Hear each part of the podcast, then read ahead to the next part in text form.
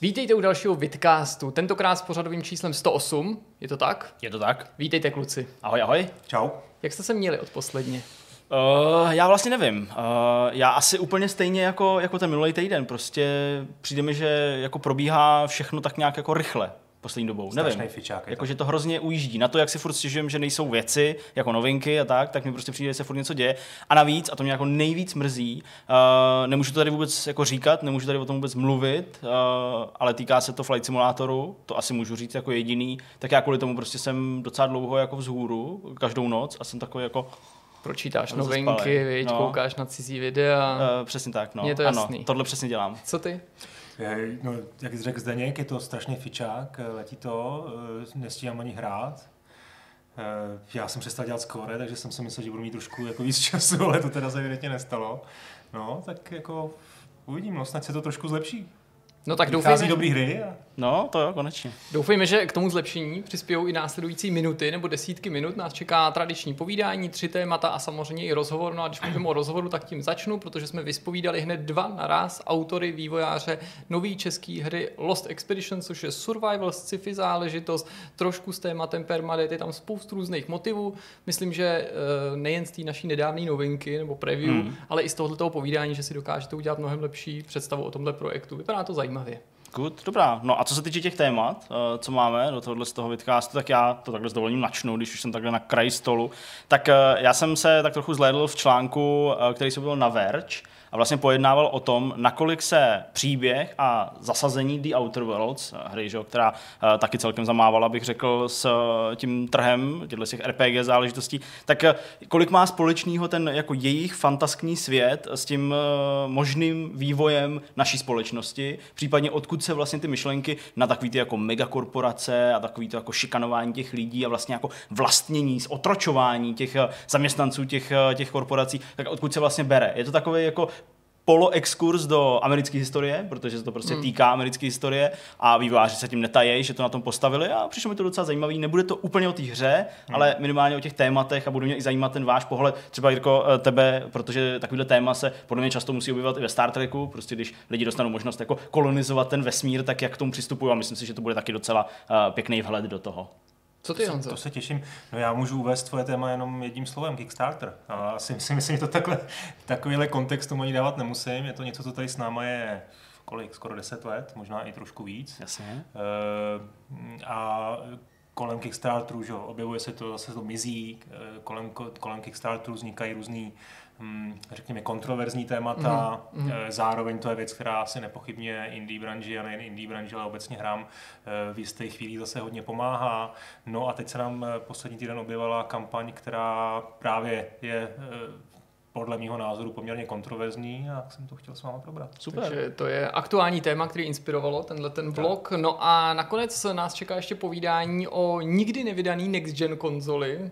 Bavíme se o nové generaci, ale která patří dávné minulosti, protože nás historie baví. Budeme se bavit o zařízení nazvaný 3DO M2. Mělo to být, mělo to být nástupce konzole 3DO, která je sama o sobě hodně zajímavá. Já mám rád to vzpomínání na ty starší systémy a na, zároveň na takový ty současníky těch mnohem úspěšnějších rivalů. V tomto případě se tady bavíme o původním PlayStationu Tak jsi například. Atari velký, tak Já jsem fanoušek let's čeho. a i tohleto povídání musím říct, že je teda odpíchnutý od něčeho aktuálního. Aha, Není to tak, že jsme to jen tak si řekli, pojďme si povídat o 3DO, ale inspiroval mě k tomu, tomu historickému vhledu příběh sběratele Anthonyho Bacona z Chicaga, který se podělil o velký zlato ze svý rozsáhlý kolekce, ze svý rozsáhlý sbírky. On je nadšenec právě mimo jiné do 3DOčka a do té nikdy nevydaný M2 a podělil se o demodisk, který je plný materiálů strašně zajímavých, takže těch pár lidí, kteří mají z nějakého důvodu a ty si pak povíme možnost si něco takového spustit, tak těm udělá velkou radost, protože mu lidi za to nabízeli i peníze, nějaký jiný sběratele, kteří to chtěli jako mít jenom pro sebe a on to takhle velkoryse nabídl světu. A to jsem si říkal, tak to je důvod podívat se na to, co to ta M2 vlastně měla být a proč nevznikla. Super, dobrá, no tak já myslím, že se můžeme posunout dál, eh, nechat zahrát znělku a pustit se do prvního tématu. Opět jsme se dohodli, že to bude Honzovo téma. Eh, Budeme se bavit tedy o Kickstarteru a o té věci, která se děje kolem Platinum Games, to ji vlastně ani nezaznělo, to je vlastně ten hybatel této zprávy, tak pojďme na to. Tak už jsme tady nakousli, že situace okolo Platinum Games, který vyrazili na Kickstarter se svým nejnovějším projektem, kterým ale v podstatě je jenom port a port téměř hotový, je hmm. odrazovým můstkem povídání o Kickstarteru jako hmm. takovým. Možná na samý začátek se Honzo asi sluší, aby si teda vysvětlil tu situaci okolo té aktuální kampaně, která vzbudila eh, spoustu pozitivních emocí, ale taky velkou vlnu nevole. Hmm. No, je to kampaň Platinum Games, což je japonská společnost, poměrně dost, eh, řekněme, milovaná, má hmm. velkou, velkou fanouškovskou základnu, kteří velmi nadšeně sledují jejich hry, hardcore akce a podobně. Eh, do Platinum Games zhruba před měsícem vstoupilo nějakým způsobem, neví se přesně jakým, Tencent, velký čínský gigant, vlastně největší jasně největší herní firma světa aktuálně, která vstupuje teda vlastně do mnoha a mnoha vývojářských a vydavatelských společností aktuálně v posledních letech. Eh, no a v této situaci eh, Platinum Games eh, vlastně vstoupilo na Kickstarter s projektem remakeu nebo remasteru starší hry z výučka Wonderful 101. No a požádala o 50 tisíc dolarů, což je poměrně malá částka, a přislíbila, že hra bude v dubnu vydaná. To znamená hmm. nejenom, že vydá digitálně, nebo že rozešle uh, přispěvatelům nebo backerům uh, ty aktivační kódy, ale dokonce rozešle i uh, fyzický kopie té hry. Mm-hmm. Což znamená, a teď se dostáváme už do toho detailu, Jasně. že hra je prakticky hotová, nebo ne prakticky, je hotová. Musí být hotová. Že teda ta částka naprosto jako nesouhlasí. tak Jsme se u fotbalu, jasně. No, ta částka prostě nesouhlasí, protože 50 tisíc dolarů za, za remaster pardon, remake, No, vlastně, on je to remaster, je to remaster. On je to remaster pro... Jo, protože už těch, už těch stretch goals vlastně V té první vlně na Switch, že jo, to má jít, no, no. ale jasně, no. Tak, eh, tak prostě ty, ty peníze určitě by nestačily, uh, ani kdyby to měli dělat nějaký polský vývojáři. Uh, třeba pět polských vývojářů dva měsíce možná, nevím, to jako by určitě nedalo, protože podobné hry tohohle typu přece jenom to trvá díl udělat takovou hru, předělat, i když to bylo výučko, tak na Switch. No a, a pak je tady vlastně ten problém toho, že firma, která peníze evidentně má, zcela určitě, tak, eh, tak o ně vůbec žádá. Hmm. No, takže abych to nějak schrnul, je tady vlastně crowdfundingová kampaň, která je, není nič, ničím jiným než, než před objednávkou, která může sloužit těm tomu studiu jako nějaká určitá validace toho projektu, protože to uznejme na druhou stranu, že asi bylo velmi těžké předem odhadnout, jaký o to bude zájem, kolik eh, mají vytvořit nebo vy, vylisovat těch, těch CDček. A teď co se stalo? Prostě protrhla se nějaká hra s během, nevím, během, toho, během hodiny tam naskákaly neskuteční čísla 100 tisíce dolarů vlastně, teď jsme tuším na milionu a půl, mm. uh, už se tam projeli nějaký stretch goals a teď Hmm. Co mi k tomu? No hele, já jenom jako k tomu dodám ještě jako jednu věc, že vlastně uh, ta částka těch 50 tisíc dolarů to bylo jako za 90 minut splněný, což ano. jako je prostě uh, samo o sobě jasný. Uh, fanoušci jsou nadšený a v podstatě nevidějí tam moc tuhle tu kritiku, kterou já jsem třeba přednášel ano. taky jako v nějak novinkách, jsme se o tom bavili a tak. A co je taky podstatný, tak kromě té switchové verze v rámci těch stretch goalů byly odstupňované i ty verze pro PlayStation 4 a pro PC, respektive pro PC ano, a pro, pak pro PlayStation 4, což jako ukazuje, že tu hru neměli hotovou jenom pro Switch, ale i pro tyhle ty dvě další platformy, což je jako ještě horší mi přijde, jo, v pohledu té nějaký morálky nebo toho zneužití těch mechanismů. Ještě bych řekl jednu věc, ta kampaň mi nepřišla vůbec dobrá jako z hlediska teď hmm. Eh, obsahu nebo text, dobře, tak mám pocit, že tam eh, zaplatili nějakého kreativce, kterým napsal relativně eh, vtipně napsaný ty texty, ale jako obsahově ve smyslu toho, co ukázali, jak vypadal vlastně ten trailer, tak mi to přišlo skoro až jako amatérský. Až takhle, no. OK. Uh, takže já nevím, mě na tom ze nejvíc asi vadí to, že se v podání těch velkých společností, který ten Kickstarter prostě nepotřebují, oni tam nešli kvůli tomu, že by to byla pro ně existenční otázka, nebo že by neměli na ten projekt dost peněz, že se mění jako z crowdfundingové kampaně na marketingovou kampaň. Ano. To je můj velký problém. I když se tady bavím o nějaký jako v hypotetické rovině, tak si umím představit, že tyhle velký projekty, a tohle samozřejmě není první ani poslední podobný případ, prostě odčerpává jak pozornost, médií, hráčů, tak nakonec vlastně i ty konkrétní finanční prostředky, které by si třeba zasloužili, skutečně podle mě zasloužili ty menší projekty, ty hry, nebo ty kampaně, jejichž jako osud, jejichž realizace je s tím příspěvkem spojená, mm. je to prostě tím skutečně podmíněný a vlastně si jako nejsem jistý, jestli se tím nějakým způsobem nevohejbá ten smysl, samotná ta podstata toho Kickstarteru, ten důvod, proč ten Kickstarter vznikl. Samozřejmě je mi jako jasný, že velmi pravděpodobně, jinak by asi provozovatel Kickstarteru zasáhl, tím neporušují žádné podmínky, já je z toho jako nechci vinit, nebo zdá se mi to, nebo prostě by pak byla jako řada na Kickstarteru, aby řekl, jak to je.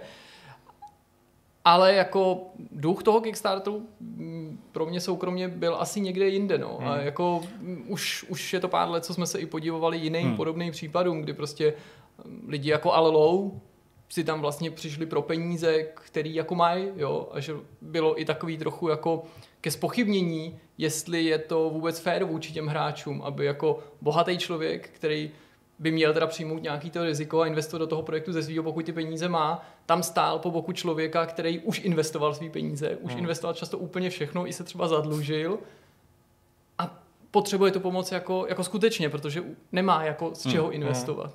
Hmm. Já myslím, to je samozřejmě jedna věc, možná, že to až tak dalece ne, neubírá peníze, které by lidi dali do těch indie projektů. To si jako úplně do jiných indie projektů, když jsou zaslouží méně. Protože tohle prostě evidentně podpořili fanoušci a ty peníze jako chybět nebudou. Ale v čem, v čem je podle mě eh, to špatně, je to, že to vrhá eh, takový určitý špatný světlo nebo vyvolává to nějakou e, nějaký přepoklad toho, jak má, jak, kolik asi třeba stojí normální hra, protože když si běžný člověk eh, řekne u příští kampaně na nějakou hůř vypadající hru od opravdových indiojářů, ale oni po mně chtějí 250 tisíc dolarů a já, ale když to srovnám s tím, co tady vzniklo, hmm. za, za, co tady jako někdo chtěl tak riziko, no. 50 tisíc, tak tohle jako absolutně nemám zájem podpořit. Jo. Oni ostatně, eh, třeba v tom rozhovoru, který pak dali Video Games Chronicle, dlouhatánský rozhovor s Kamiou eh, a Inabou, hmm. tak uh, oni tam jako mnohokrát zopakovali, že to jsou vlastně peníze, které jim umožní tu hru vydat, nikoliv vyrobit, logicky. Ale podle mě to jako málo komunikují v té kampani, že tam to hmm. prostě tak jako zřejmý úplně není. Jo? Protože přesně uh, prolítlo médium a to, co ty tady zmiňoval, že do nich vstoupil Tencent nějakým způsobem, nevíme skutečně nějakým, právě proto, aby se osamostatnili. O tom oni mluvili jako dlouho dlouho osamostatnili v tom, že si můžou vydávat některé svoje hry. I v tom je to nešťastné. A ostatně tak, mluví se o čtyřech projektech, které teď chtějí v nějaký krátké době oznamovat. Že? Přesně tak. A navíc Inaba v tom rozhovoru na VGC tak říkal, že jako my si tady testujeme teda ten zájem těch lidí, to může být takový jako validní, OK, prostě zjistíme si, jaký je o to zájem, fajn, ale vlastně řekl, pokud to bude úspěšný, a bude se nám to hodit případ od případu, tak to prostě využijeme znova. Je to prostě skvělá platforma, takhle prostě všichni jdou dohromady a kouknou prostě na ten produkt, podpoří ho, my ho vydáme a všechno dobrý, protože my, my jsme pořád jenom vývojáři. A takhle se tam tak jako hájil, jo. Vývojáři, kterých je 225 nebo 200, podle Wikipedie 224, jo, a mají teda investice o ten centu a spolupracovali vždycky s velkými hmm. společnostmi jako Nintendo, jako je Sega. Jo, takže to je prostě strašně divný. Jo. On tam samozřejmě je obtížný říct, kdo bude ten člověk, kdo bude rozhodovat, ty seš ještě velký, ty seš malý, Obsidian tam ještě může nebo nemůže, kdo Jasně. tam může. Ten, to není ten to není jediný o, faktor. o nějaký jednoznačný hranici, že Jasně. jsou tam jenom strašně malí výváři, pomalu jednotlivci, hmm. když řeknu nějaký extrém a na druhé straně velký korporace, že jo, ten vějíř hmm. je jako hmm. totálně zaplněný, jsou tam všechny možné stupně a zřejmě i pro samotný Kickstarter je tohle jako velmi obtížný, jako ne rozlišit, ale spíš jako určit pro to nějakou hranici a nakonec asi ten spotřebitel, ten podporovatel má být ten, kdo to určí. A to se asi jako děje, že jo? A když vidíme, že um, hráči přispívají na ty projekty, tak nelze tu kampaň úplně jako věrohodně spochybnit, byť jsem se do toho, o toho do určitý míry jako pokusil. A souhlasím s tebou i v tom, co jsi říkal. Já jako jsem si vědom toho, že všechny peníze, které přitekly třeba sem, neznamená, že by automaticky přitekli někam jinam. Spíš to jako ohejbá ten pohled na ten Kickstarter a to očekávání od těch projektů obecně, nejen stran těch peněz, ale jako tam teďka soutěží prostě v podstatě jako tříáčkový studia, ano který se tam říkají, hele, jako já bych chtěl udělat takovou hru nebo jako vydat, jo, pomůžete mi? Prostě s lidma, který jako opravdu to dělají jako doma hmm. a jsou to jednotlivci a teď najednou ty jejich hry, jako logicky za to, nevypadají tak cool. No je to trošku smutný z pohledu člověka, který pamatuje situaci kdysi dávno, kdy vlastně ty ač, kdy indie neměli vlastně jiný způsob, eh, jak eh, získat peníze pro vývoj svých hry, než jít s prosíkem za 6, 8, 10 velkými vydavatelema v podstatě byli opravdu vždycky tahali za ten kratší konec. Jo. Hmm. Takže a teď, jim do, teď se tady objevilo něco, nějaká příležitost, eh, nebo ono to ten trh naštěstí se změnil celý, že? takže teď příležitostí mají víc. Eh, a zase jim do toho prostě strkají se jako strkají ty prsty ty, ty velký vydavatelé a vlastně hmm. je otázka, jestli jim tu tu situaci, tu příležitost jako trošku kazej. No to, ještě jsem chtěl zmínit jednu věc, eh, na Kickstarteru jsou videohry v kategorii Games spojený s, s tabletopem, to znamená s deskovkama, s karetníma hrama, který, a to je zajímavý docela, tvořej nebo hry, vlastně videohry, jsou zhruba desetina toho, co tam je jako v tabletopu. Jasně, což no. je poměrně pro mě překvapivý, ať už z pohledu toho, jaký představy máme o velikosti videoherního trhu a, a možná trhu deskovek. Ale e, vyplý, vlastně ten důvod je takový, že z podstaty uh, tabletopy nebo respektive deskovky přichází na Kickstarter ve chvíli, kdy jsou hotový e, kdy vlastně ten, ten, ty autoři prezentují téměř hotový produkt minimálně z hlediska hmm. kreativy a jediný, co, co chtějí, je vlastně peníze na, na produkci, na, na výrobu. Hmm. No.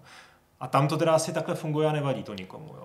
Takže, to je otázka, je, jestli to někomu jako nevadí. No. Jako, my jsme tady taky totiž rozebírali, jako, jo, ty hm. deskovky v souvislosti s tím, že to jsou často prostě licencované produkty jo, od společností, který jako, pro který je to hlavní biznis dělat mm-hmm. deskovky. Není to jedna jediná věc, kterou by věci, jako někdo jako vyrobil, nějaký designer. Mm. Přesně, jo. A že to jsou, jako, taky to je docela jako napováženou, mm. ale přesně jak říkáš, ta síla těch deskovek je obrovská na Kickstarteru v porovnání s těma hrama což ale nemusí nutně prostě znamenat, že jako je potřeba nebo je možný předtím nějak jako přivídat, přivídat oči. No, mně se to vlastně moc nelíbí tohle. No. Hmm. no já jsem říkal už před natáčením, že samozřejmě platí, že jako zákazník sám musí rozhodnout, co je ano. a není vhodný pro tu platformu, ale že mi přijde, že ta, ty deskovky z mýho pohledu nejsou jako vlastně omluvou nebo legitimizací tohoto, toho jednání, ale spíš otevřeli jakousi pomyslnou pekelnou bránu a říkám to záměrně si s tou jako nadsázkou. Já v tom zase jako nevnímám to jako takový jako ultimátní zlo, proti kterému bych tady chtěl bojovat, jenom chci jako zdůraznit, hmm. ale přijde mi, že se z toho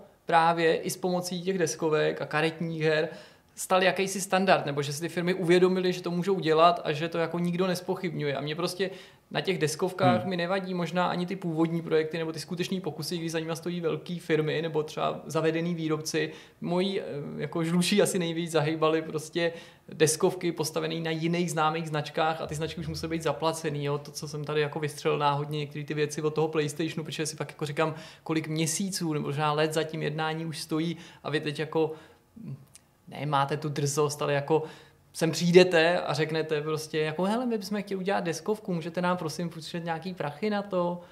A já vím, že ty lidi, ale jeden z důvodů, proč to ty lidi jako podporují nebo jim to nevadí a já si to uvědomuji, je určitě to, že ty si díky tomu můžeš tu deskovku koupit velmi levně. Což je, myslím, jakýsi vzájemně takový jako symbiotický vztah, na to základě kterého to zákazníci omlouvají hmm. a ty firmy ví, že si to můžou dovolit. Ale za mě to prostě ideu jako crowdfundingu opravdu popírá. No. Nabízí se každopádně otázka, bylo to dřív jinak? Eh, já vím, že ty jsi to chtěl pojmout ještě Kickstarter jako takovej, takže určitě máš jako připraveno i nějaký jako hled do té do minulosti. No, nevím, jestli to bylo spíš jinak. Asi ten, ten eh, tam se děje spousta věcí. V tom Kickstarteru jsme řekli, jsou tam nějaký různý kontroverzní uh, velký kampaně, Jasně. ať už Star Citizen, Broken Age, hmm. no, jasně. A, a teda, který jako s tou představou, řekněme, zákazníků a s těma jejich zvyklostmi určitě zahýbali. Další věc, kterou jsme možná nezmínili, oproti deskovkám, i kdybych eh, přišel na Kickstarter s projektem deskovky, eh, myslím si, že odhad toho náročnosti nebo vůbec ten kreativní jako projekt, proces toho vzniku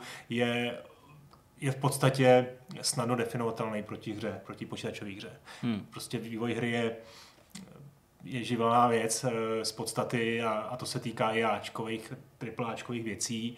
Ehm, a je, je jako velmi obtížný prostě přijít rok před vydáním nebo dva roky před vydáním s plánem, který bude opravdu dodržený a taky vídáme, prostě, že málo kdo to opravdu trefí, trefí tak, že splní všechno, co, co slíbil. A myslím, že už to ani lidi úplně nečekají. A jsou tam ale i případy, kdy hra čtyři roky eh, po původně plánovaným datu vydání stále není to a to jsou hmm. i velké věci. No. Třeba Takových věcí je tam hodně. no, jasně, prostě trvalo kolik, dva, dva, možná tři roky. Že? Než... A to nejsou ani, ani jenom hry, že? protože jasně. když člověk no, zabrousí do těch jiných kategorií, tak tam to tam taky může být. Že? Jako opravdu jako ano, podvody, jako podvody úplně, jako- jasně. Jako, ale, ale řekněme, že u těch her, kdy, kdy ten člověk opravdu udělá všechno pro to, aby to stihl a nedaří se mi to ani za dva roky, tak eh, systém shock prostě ještě mě teď Teď jsme si připomínali příklad, která se začala v roce 2013-2015, prošla úspěšně Kickstarterem, jsou to no. nějaký retro závody, právě ala věc od Segy, připomínající Skat nebo, nebo, nebo Daytonu a od té doby se tak akorát stačila přejmenovat, výváři uvolnili hmm. asi dvě videa, pět let prostě uplynulo od toho Kickstarteru a hmm. pořád na tom pracují a pořád je jako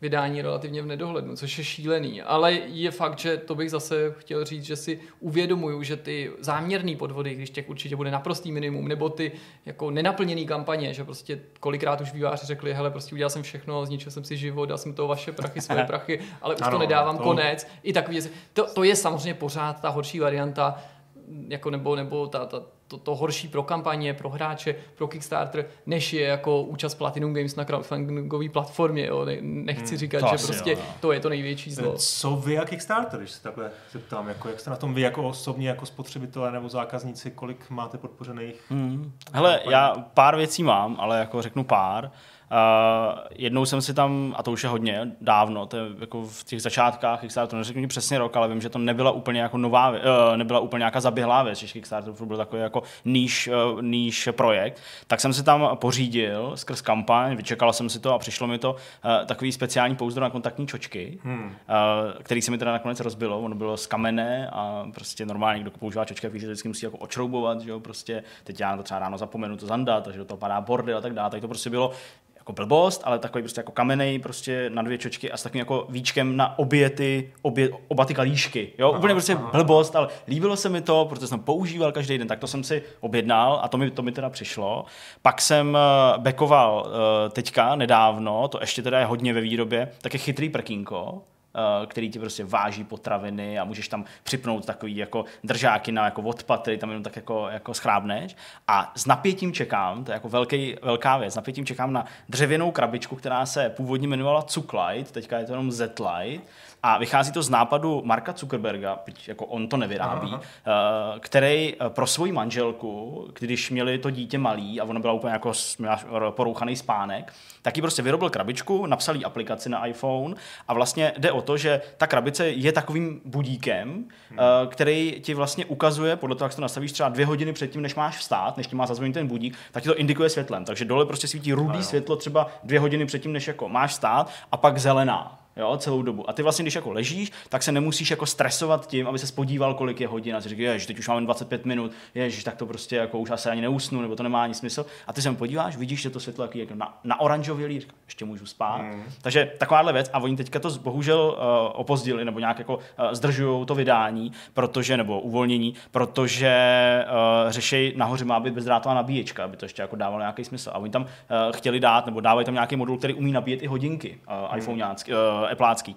Takže uh, na tohle to jako čekám, než mi to dorazí. Mělo to být v listopadu, už máme tady jako únor, ale myslím, že Nemůžu to bude spát, každým dnem. Nemůžu spát, chci to, chci to mít už. Je, je, těch lifehacků tam je strašně moc. Mě to normálně velmi často doporučuje Facebook. Jako, jo, jo, na Instagramu taky určitě. kampaně na ano, Instagramu, ano. jo. Říkám si ekonomicky, jak to může jako fungovat všechno. A, a hlavně e, mám pocit, že to je jako nějaká exkluzivita, že velmi často ty, projekt, ty produkty si potom ani ne, nejsem schopen nikde jinde koupit. Jako. Je to dost možný, jo, že prostě oni jako to mají nějak nastavený ve smyslu tý, uh, toho objemu té produkce, vyčerpá se to na tom Kickstarteru, prachy dojdou a hotovo. A dál to nikde nekoupíš, přesně v obchodě. to jsou často opravdu chytrý jsou. nápady a co jsi objednal ty, Jirko? Nebo uh, zabekoval? objednali dobrý termín. To já vím, no. Uh, já musím říct, že nejsem jako nějaký super velkorysej podporovatel. Nevím, čím to je, nemyslím si, že bych byl jako lakomej nebo těm, těm vývojářům nepřál, ale když jsem o tom přemýšlel, zatímco vy dva jste o tom mluvili nebo vzpomínali na ty věci, tak jsem si říkal, že možná častěji s uh, sahám po jako jiným způsobu podpory. Hmm. A to vůbec není crowdfundingová kampaň, ale je to, jsou to nákupy na Itch.io, hmm. kde velmi často vývojáři mají prostě zaplať kolik chceš. Ano. Včetně toho, že to můžeš stáhnout zdarma. Já se i skrz práci samozřejmě dostanu k obrovskému množství titulů, který bych za jiných no, okolností třeba normálně ani neměl možnost objevit a spousta z nich se mi líbí a ty tituly jsou často výsledkem nějakých uh, dev jamů a prostě prototypů a dělám to, že prostě posílám jako nesmyslně uvozovkách vysoké částky za rozdělaný prototypy, hmm. nebo tituly, prostě, které jsou experimentální a jsou v nabídce za tuhle tu jako volnou cenovku a beru to jako nějakou formu jako podpory nebo spíš vyjádření díku. Hmm, Výsle- výměnou za to není nic jiného navíc, jo? to bych měl zdůraznit, že hmm. Vím, že snad někdo to umí navázat na soundtrack, ale to vůbec není toho jako podmínkou. Nic za to navíc nedostávám. Jo? A Jasně. stalo se mi i, že jsem prostě stáhnul zdarma hru, psal jsem o ní a pak jsem říkal, tyjo, to si zaslouží víc než článek a prostě poslal jsem na co já vím, prostě 15 dolarů nebo něco podobného. Hmm. No, to je zajímavé, jak to máme každý trošku jiný. Já mám na Kickstarteru backovaných asi 15 Tyjo. věcí, a, ale to je 6 her a 9 knih. Mm-hmm. Jo, vlastně knihy tam taky a ty docela knihy, jako, artikl. to jsou tak Hmm. často exkluzivní věci a to, to už jsou víceméně to je jeden, jeden, jeden jako fakt osvědčený autor, jich má asi šest a to pak podporuje automaticky, protože dělá úplně boží věci v hrách. A To jsou takové ty věci, co dáváš pak Jo, na jo, Twitter. to Retroherní prostě tématika, grafika. Dreamcast, že jo, nebo eh, historická knížka Bitmap Brothers, eh, ty, ty adventury, někdy se k tomu třeba ještě dostaneme, eh, tak to jsou fantastické věci. Hmm. A co se týče her, tak tam se snažím podporovat eh, spíš menší věci, kde vidím samozřejmě jako že ty peníze asi opravdu potřebujou. Takže Mám tam, myslím, že jednu, jednu věcí věc, to byla ta ukulele, to mě fakt nadchlo, protože jsem byl velký fanoušek mm-hmm. Benja. Ano, jasně. A jinak to jsou malé věci. Ale ještě jedno, jeden takový aspekt eh, u Kickstarteru, když budete přemýšlet to, jestli to podpořit, tak eh, Kickstarter si bere, tuším, že 5%, možná trošku víc, teď nevím. Což je vlastně výrazně míň nejen než, než Steam pot, potom, Jasně. ale vlastně i než Epic. To znamená, eh, z peněz, který dáte do, do, do Kickstarterového projektu, má vývojář vždycky víc. Mm, je tu jedna výjimka, Honzo, a to je představují situace, kdy pošleš víc než je ten základní příhoz a náleží ti odměna a je pak velmi pravděpodobný, že s ohledem třeba na špatně spočtenou kampaň Ano, oni ano, na to těch tvých odměnách Ale jako To utratí jsem, to jsem zapomněl říct, že z těch šesti her, co jsem, si, co jsem podpořil, tak eh, jedna byla Kingdom Come, to byla víceméně taková jako mm, prostě jenom symbolická podpora, eh, protože jsem tu hru jako nějak, nějak mě to jako úplně nelákalo, bych tak jako přiznal, že bych to sám jako hráč jako vyhlížel. A pět věcí bylo, že jsem si fakt koupil jenom, jenom ten klíč, Mhm. mm-hmm. tak jsem to chtěl prostě podpořit Jasně. a věděl jsem, hele, tak z toho aspoň dostanu 95%, To je nebudou super, se muset s nikým dělat. Hm? Cool. Což je i to HEO je jako výborný, že, Jo. že když mám tu možnost, tak taky to podpořím tam. Já často na Humble Bundle taky občas jako, no ne, ne, ne, ne Hmm. často občas, ale Přes ten občas, je to super, no. občas, ale tam si, tam si prostě vždycky taky vybírám ty jednotlivé charity a co vývojářům a tak, a je to docela No já asi nepřekvapím tím, že jsem tam měl dvakrát minimálně nějakou jako retro hru na Kickstarter, teďka myslím klasickou, která byla samozřejmě inspirovaná Star Trekem. Čím jiným? Jedna z nich se stará je docela jako populární záležitostí, ale v obou případech jsem jako byl trochu jako za takového toho vyčuránka, který to podpoří, protože jsem se bál, že to jako ne, neprojde jako, Jasně. že, že, to neuspěje ta kampaň, že jsem jako měl tu zdvojenou motivaci, vrátit. jako, že nejdřív jsem na to koukal, řekl, pěkný, no, udělejte to, jasně, zaplaťte to za mě někdo, já si to rád zahraju a pak hm, nevypadá to moc dobře, že bych taky tam něco a poslal. Star Citizen si nedal, že jsi takový fanoušek do vesmíru? Jako? To jsem Pár nedal, tisíc no. to jsem, To to, furt to můžeš, jsem nedal, ale tak tam je pořád šance, hele, Tam jako já, můžeš přihodit. Dokončit. A teď je kdy, kdy jindy než teď, jo. Jasně, ty, nebo si koupit třeba loď za 40 tisíc dolarů třeba.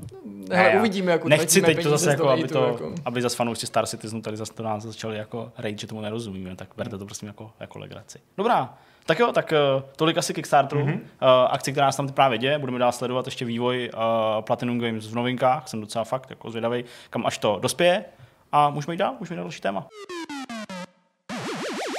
Konzole 3DO se objevila na trhu v roce 93, což jsou, pokud se nepletu, tři roky před PlayStation. Mm-hmm. A v podstatě předběhla, uh, předběhla čas a to se potom opakovalo, jak už Jirka naznačil, a vybral si vlastně nástupce toho, té konzole, která Jasně. měla poměrně pičí život.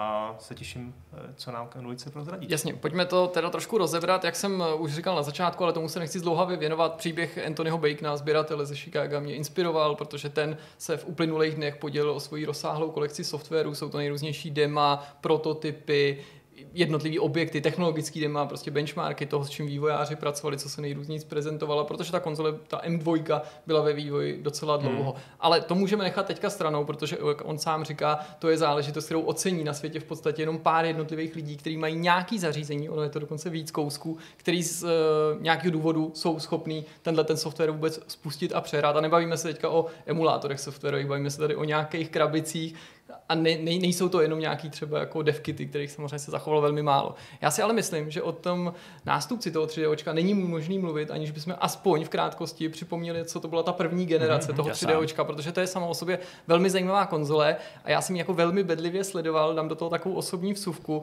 protože v první polovině 90. let já jsem hrál jenom na Game Boy, měl jsem obrovský štěstí, v minulosti jsem to tady kolikrát říkal, že mi maminka v podstatě hned po revoluci opatřila Game Boy, protože to viděla u dětí nějakého kolegy, takže jako mě podporovala v této zálibě. A to se mě samozřejmě nesmírně nadchlo, chytlo, bylo to mý první osobní herní zařízení, že jsem se rodičům necpal jenom na, na počítač, co jsem samozřejmě dělal taky, ale oni mě vždycky vykázali k tomu Game Boy, ale já nevím, rok, dva potom, co jsem ho měl, pořád v té první půlce 90. let jsem začal pokukovat po domácí konzoli, kterou budu moct připojit k televizi, bude mít barvy, lepší hry a tak dál. No a samozřejmě na trhu už v tu chvíli byl i tady v Česku Super Nintendo a Mega Drive. Nevěděl jsem, co z toho chci spíš, ale jedno z toho jsem každopádně chtěl, furt jsem si to do kolečka přál a tak dál a tak dál. No až to došlo do fáze, že jako maminka kapitolovala a řekla mi, že mi jednu z těch konzolí nějakých koupí, ale, To je skvělý. ale že jako káda. sama mi doporučuje, abych vydržel, protože její nejoblíbenější firma, protože ona je klasik, společnost Sony, chystá prej nějakou herní konzoli, protože o tom se jako docela dlouho už Hrací dopředu stanice mluvilo. nějaká. A bylo to v nějakých takových těch katalogách z Německa, jo, na zadní stránce takový ty nějaký abstraktní 3D obrázky s nějakým jako Aha. gamingovým prostě tématem. A ona prostě mi furt nutila, ať vydržím, jo, a že někde slyšela, jako ona se vždycky o elektroniku hodně zajímala, ne až tolik jako o ty hry. A měla to docela načtený, jako musím říct, že dokázala předvídat tu budoucnost, jako že to bude docela velký, když ona na to sadila jako skrz tu firmu, jo, že prostě je odkojená z těch 80 tím, že prostě Sony, jedině Sony, jo, takže měla pocit, jsem říkal, jaký Sony, prostě máme prostě Mega Drive, prostě eh, Super Nintendo, to jsou ty herní firmy, jako prostě ten, ten Game Boy. Ale Těsně před tím PlayStationem se objevilo na trhu i to 3D očka, proto já jsem to tehdy hrozně sledoval. A to byla konzole jako v mnoha ohledech jako já, žádná jiná. Jo? Oni jsou tady mnohý bizáry v minulosti, Pippin a takový. Tahle ta konzole je strašně zajímavá podle mě tím, že ta firma, která ji navrhla, nadizajnovala a měla k ní autorský práva, ji sama nevyráběla. Neexistoval žádný výrobce 3DO. Navíc ta konzole se nejmenovala jenom 3DO, ale 3D Interactive Multiplayer, což je docela bizarní název, protože 3DO jej bylo studio prostě vyvíjející Ano. hry. A oni dávali tu licenci na výrobu té samotné konzole, toho zařízení dalším firmám, mezi který patřil Panasonic, Sanyo a Goldstar, což je pro nepamětníky Goldstar je dnešní LG, takže jako vel, velký firmy, vlastně výrobci klasické elektroniky, to je na tom taky zajímavý, trošku jako podobný případ jako s tím Sony. A ty vyráběli ten koncový produkt, dokonce i v několika generacích a prodávali ho pak těm zákazníkům s tím, že 3DO jako ta zastřešující organizace se starala o ty devkity, o ten software, o ten návrh, o veškerý ty, ty zařízení. Dokonce se mi podařilo teďka dohledat, to jsem třeba ani nevěděl, že existovala i PC karta na bázi 3DO od společnosti Creative, kterou si prostě zasunul do Ano. Windows kompatibilního počítače. Dokonce existovaly automaty postavené na bázi 3D, což je taky docela šílený. Ale jinak ta konzole samozřejmě jako neuspěla, jak už si asi dokážete domyslet v konkurenci těch jiných systémů z té generace, který představuje třeba ten PlayStation, který přišel později. Oni prodali jenom 2 miliony konzolí, což vedle 100 milionový prostě mety, který ukořil PlayStation je v podstatě prd. A důvodem byla konkurence, to už tady padlo, a vysoká cena, protože to 3D očko se v době, kdy přišlo na trh, mm-hmm. prodávalo za 700 dolarů. Hmm. Když PlayStation později přišel na trh, tak stál jenom 300 dolarů. Saturn třeba 400 dolarů a i tam to bylo vnímané jako handicap. Tohle byl vlastně důvod, proč ten, nebo celého toho business modelu, že oni prodávali licence a celý ten business model nebyl postavený na, na principech, který známe Dneska. z dneska. To znamená, konzole je v podstatě eh, prodávaná bez, eh, bez marže a vydělává se na poplacích licenčních za hry. Oni eh, 3DO teda prodávalo za nějaký poplatek, já nevím, část těch 700 Jasně. dolarů, tu, tu, ty, ty, ty práva na výrobu a Goldstar, Panasonic vydělávali na té výrobě. To znamená, Hmm. oni museli pro, na prodej konzole vydělat peníze a hry potom už byly jako úplně stranou a myslím si, že se tam ani žádný licenční nebo rozhodně ne výrazný licenční poplatek neplatil. Hmm, hmm. Čili proto to muselo stát 700 dolarů a proto vlastně každá konkurenční konzole stála jako Míň, no. polovinu. Přesně, ale na druhou stranu mělo by tady asi padnout, že předběhli dobu, že tohle nebyl žádný fail typu toho Pipina, nebo já nevím, mnohem úspěšnější z mýho pohledu zařízení, než třeba i Atari Jaguar, jakkoliv to taky nebyl jako mm-hmm. úplně kolosální Jo. fail, protože tam byl velký výběr her, měli i dokonce nějaký exkluzivity, byly tam spousta multiplatformních záležitostí, které jsme znali i ze Saturnu nebo z PlayStationu, byly tam věci z PC, se tam dostali a skutečně to byla jedna z prvních konzolí té dané generace, předběhla výrazně ten PlayStation i ten Saturn, takže po jistou dobu jí to dávalo nějakou jako výhodu. I ten název 3DO trochu reflektoval ty první koketování s tou 3D Hmm. grafikou. Pamatuju, jak, jsem, jak jsem slintal na screenshoty třeba z vesmírné záležitosti, jaký střílečky, Shockwave, prostě Aha. filmečky, jo, právě nějaká raná jako 3D grafika a podobné jako záležitosti. Což, což bylo fakt jako, fakt to bylo pěkný, ale prostě konkurence to převálcovala. No. Jak ty si správně řekl, Honzo, tahle věc vstoupila na trh v roce 93 a aktivně byla vyráběná a podporovaná do roku 96. No ale oni už to mezidobí, jak už to ty firmy vývají, ten životní cyklus byl vlastně docela krátký, když si to vezmeme, Jo, jak jo. brzo, tak začali uvažovat o nový generaci. Ještě než to Hmm. hmm. řekneš, já jenom k těm titulům, protože jsi to zmínil, musím Jasně. vlastně zmínit, že za tou konzolí stál jeden č- konkrétní člověk, což je jako velký vlastně vizionář historie, Trip Hawkins, který eh, předtím byl vlastně v EA. Jasně. A díky tady těm svým kontaktům Tam i dokázal od EA, EA no. natáhnout, eh, dokázal k tomu třídečku natáhnout eh, hry od, od EA. Právě i ten Takže tam byly sport- vydávali i EA. Takže tam byly sportovní tituly a já si osobně nej, nej, jako nejlíp pamatuju Road Rash. Road Rash jsem chtěl taky jmenovat, prostě jako. z- závody na motorkách v kombinaci Ano, s mácením a přesně nunčakama a takový. Každopádně rok, dva už po vydání té základní verze začali chystat teda novou generaci, kterou označili jako M2, což je zkrátka od Mark II, takový jako Jasně. zbraňová nebo vojenská terminologie. A nejdřív to měl být add-on, rozšíření, prostě něco, co k té základní konzoli připojíš, což se z dnešního pohledu může zdát být poněkud bizarní, v půlce 90. let úplná klasika, 32X, že jo, Amiga CD, Mega CD, prostě všechny tyhle věci strašně jeli, ale otázkou je, jestli jako to byla jenom vlna, nebo jestli jeli spíš, že to byl trend, ale zdálo se, nebo při zpětným pohledu se zdá, že to příliš jako neosvědčilo. Takže z toho jako nápadu, že to bude rozšíření, se začala rýsovat samostatná konzole a po jistou dobu se plánovalo, že bude k dispozici jak to rozšíření pro ty stávající zákazníky, tak že bude uvedená na trh nová konzole. Nakonec z této idei museli vycouvat, to se v podstatě ukázalo už někdy v roce 95, kdy to zařízení, tu M2, prezentovali na E3. Mm-hmm. V roce 95 byli na Electronic Entertainment Expo, řekli, že tohle to chystají, ale už se začaly dostávat ven právě nějaký hlasy, že ta architektura bude zjednodušeně řečeno příliš odlišná na to, aby bylo uh, možné zaručit těm stávajícím majitelům, že se dočkají i těch nových her, ale počítali třeba se zpětnou kompatibilitou. No a pak se ta situace začíná komplikovat, ale zase zajímavým způsobem, protože se vlastně ten koncept toho 3Dočka, ten celý obchodní model, který i ty si jako Honzo vypichoval, jako že to je to zajímavý, to netradiční, vlastně začal svým způsobem stáčet k té klasice a paradoxně až to, to 3D očko neustálo, to nevydrželi. Protože 3D bylo ochotný se vzdát té svý vlastně jako licence, celého toho know-how a potom, eh, potom zařízení, po té M2 skočil jeden z těch původních výrobců a to byl Panasonic. Jasně.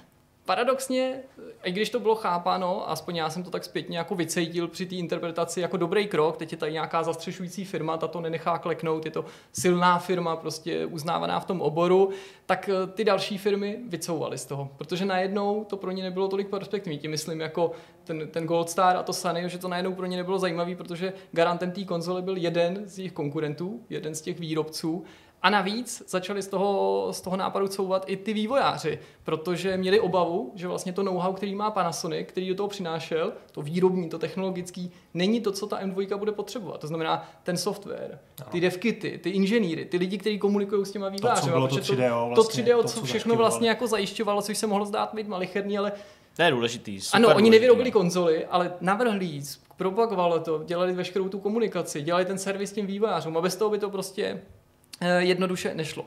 Panasonic začal v tu chvíli diskutovat se Segou, že by oni se spojili jako partneři, takový podobný případ jako Sony a Nintendo, takovýhle námluvy. A údajně to bylo jako těsně před podepsáním, to se říká už, často, ne? že to, Už promiň. byla Katana možná, že Sega už chystala. No jasně, že mohli mít jako i vlastní jako Nápady určitě, no, jasně, no. Ale z toho teda sešlo, na poslední chvíli detaily tohohle toho neznáme. Zajímavý taky je, že i s tou M2 mysleli fakt do budoucna, že to není případ zařízení, který by bylo úplně mimo a proto neuspěl. Například to měla být první konzole, která počítala s integrovanou DVD mechanikou. Mm-hmm. Už v tu chvíli vycítili, že DVDčko to je budoucnost, ať už jako nosič prostě her, datových médií, ale že se na tom budou dát eh, pouštět filmy.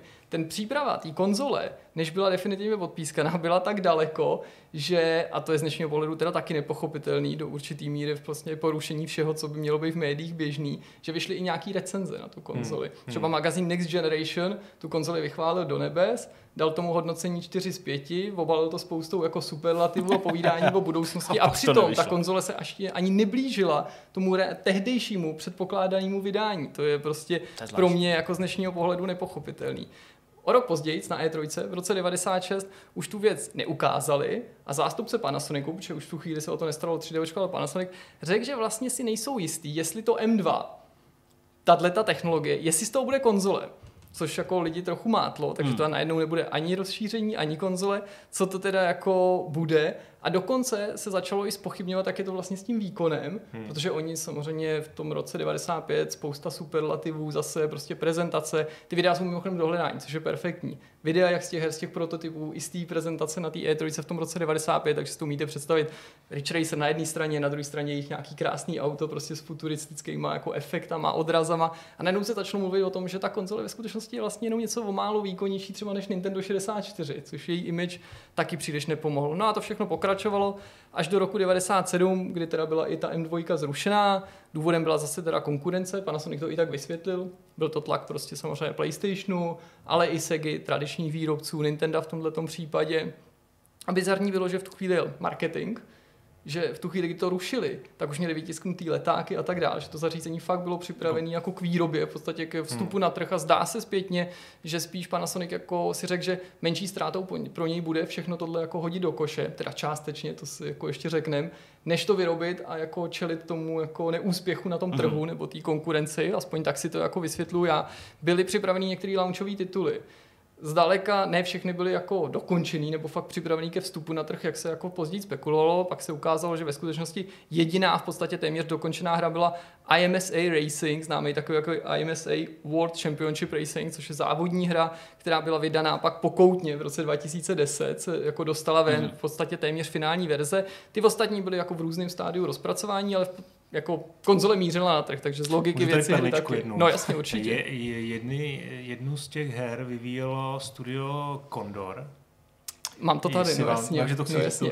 Ne, můžeš ne, to klidně říct. To jako... Eh, který vlastně později se stalo Blizzardem. Mm-hmm. A oni dělali Blizzardem nějakou, North. Blizzard North. Tak. Takže oni dělali vlastně arkádovou, arkádový, arkádový americký fotbal. Mm-hmm. Uh, a měli na, ty, na ten vývoj docela dost peněz a údajně, teda to pak Brevik vlastně prohlásil v nějakým, hmm. nějaký přednášce na GRCčku, že peníze, které měli vlastně na vývoj té hry, částečně použili na Diablo. Je to tak, je to informace, kterou jsem našel já. Vzpomněl jsem si na to z toho důvodu, že on to tady naznačoval před pár měsíci i Petr, když měl nějaký povídání, nějaký postmortem hmm. Diabla a toho Brevika, Přesně. tak jsme se toho právě taky dotkli, Aha. že dělají ten americký fotbal. A že skutečně se mluví o tom, že třeba milion dolarů, který na to dostali v podstatě, aby tu hru udělali, takže ta část těch peněz prostě hmm. pomohla zafinancovat vývoj takový uh, legendy, jako je Diablo. Řada těch titulů později vyšla na jiné platformy. Ty věci se dostaly například na Dreamcast, to byla jako velmi častá cílová destinace, ale ta samotná technologie technologie a to mi přijde, že tady to začíná být jako fakt zábavný a fakt obskurní.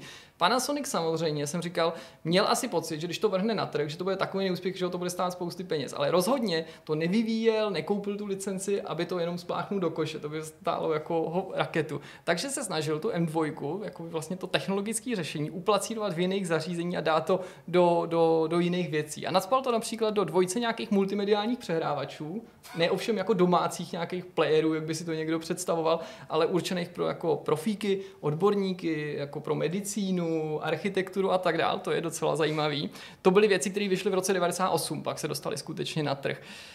I ta M2 se podobně jako to základní 3D dostala do automatu na arkádové desky, v tomto případě od Konami, protože Konami byl jeden z partnerů této nastupující gen, hmm. konzole a měl ji podporovat a dokonce měl vlastně záměr 3D a posléze Panasonic, že by to partnerství mohlo fungovat trošku podobně jako mezi PlayStationem a Namkem, protože no. na PlayStationu minimálně v té první generaci v těch prvních letech hodně velkou parádu dělali hry od Namka původem z automatu a že takhle by ty super věci od Konami, o kterých prostě Panasonic a 3D věřili, že to budou bezva tituly a udělají prostě dobrou reklamu, že by se stejně snadno mohli objevit akorát, na té M2. Akorát ty hry od Konami, já když jsem si tady jako napsal ty sezn, ten, ten, tak vlastně žádnou z těch pěti her neznám. No jako. přesně, protože oni nakonec jich vyvinuli jenom pět, no, no. oni jich nakonec vyvinuli jenom pět, ale ten původní plán byl samozřejmě mnohem ambicioznější. To je zase jako o tom, že se pak jako ukázalo, že to ve skutečnosti není příliš vhodná technologie do automatu, protože no. i ta automatová verze byla založená na tom CDčku. Takže to Jasně. dlouho načítalo, bylo to nespolehlivý, prostě ztrácely se ty data hmm. A tak dále, což je důvod teda, proč jenom pět titulů, z nich prostě žádný není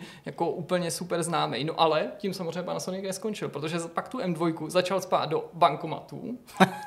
Teď okay. koukám na pořadí, v jakém mám to naservovat. Interaktivních kiosků, takových těch jako terminálů, prostě v obchodácích a tak dále. A pozor, to nejlepší, automatů na kávu. Hmm. No, Objevila se ta technologie v automatech na kávu. Jinak, jak si dokážete představit, s odstupem let dneska ty devkity, jakýkoliv prototypy jsou nesmírně cený. Hmm. Prostě sběratelé si na tom fakt ujíždí. Je to jako jeden ze zlatých grálů prostě digitálního věku nebo nějakého digitálního bohatství.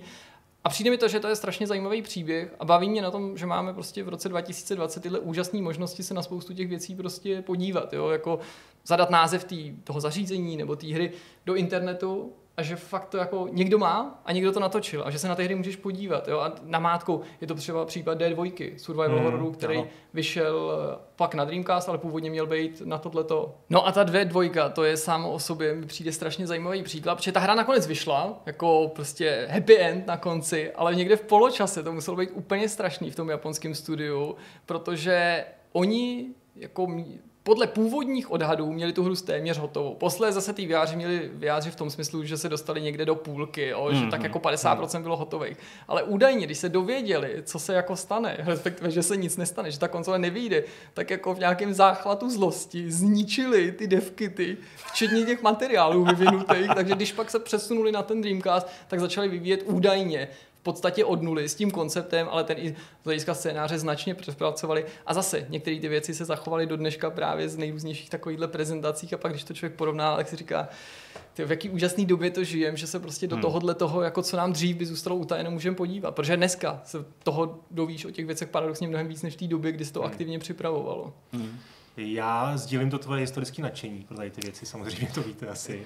A, ale ještě, ještě jeden aspekt, který na tom fascinující je, vlastně jak málo stačilo a v těch 90. letech se do herní branže dostal teda jinak Panasonic, hmm. samozřejmě Philips, že jo? CDIčko. Dělal, dělal to uh, i NEC, že jo, měl nějaký konzole. No, prostě jasně. spousta jako firm, který vlastně dneska máš, nebo dneska už třeba ani neexistují, ale byly velkýma hegemonama elektronické branže, tak koketovali v těch 90. letech, viděli v tom, v tom gamingu přejitost a vlastně ta Sony to je jediná opravdu chytla za, Máš pravdu. Uh, za pačesy a ten Panasonic kdyby to bylo všechno trošku jinak, to 3D mělo jenom, jenom hmm. ten jiný business model, Ale... tak to bylo jinak. Hele, mně přijde, že jako určitá paralela v tuhle chvíli, v dnešní době, je se streamovaným hraním. Jo? Jako, že prostě hmm. firmy, které jsou technologické, jo, zabývají se technologiemi, ale nenutně hrama, tak prostě do toho vstupují Google, Amazon, jo, prostě, já nevím, Facebook, jo, nebo něco takového, hmm. pokud něco prostě přijde, Apple, jo, a prostě tak dál, že jako přijde mi to, že to je taková určitá substituce. Ale co jsem chtěl říct, a asi to možná třeba jako jste vycítili vy, kdo jste teď jako s napětím tady sledovali, jak uh, bude pokračovat příběh uh, druhý verze 3D, tak uh,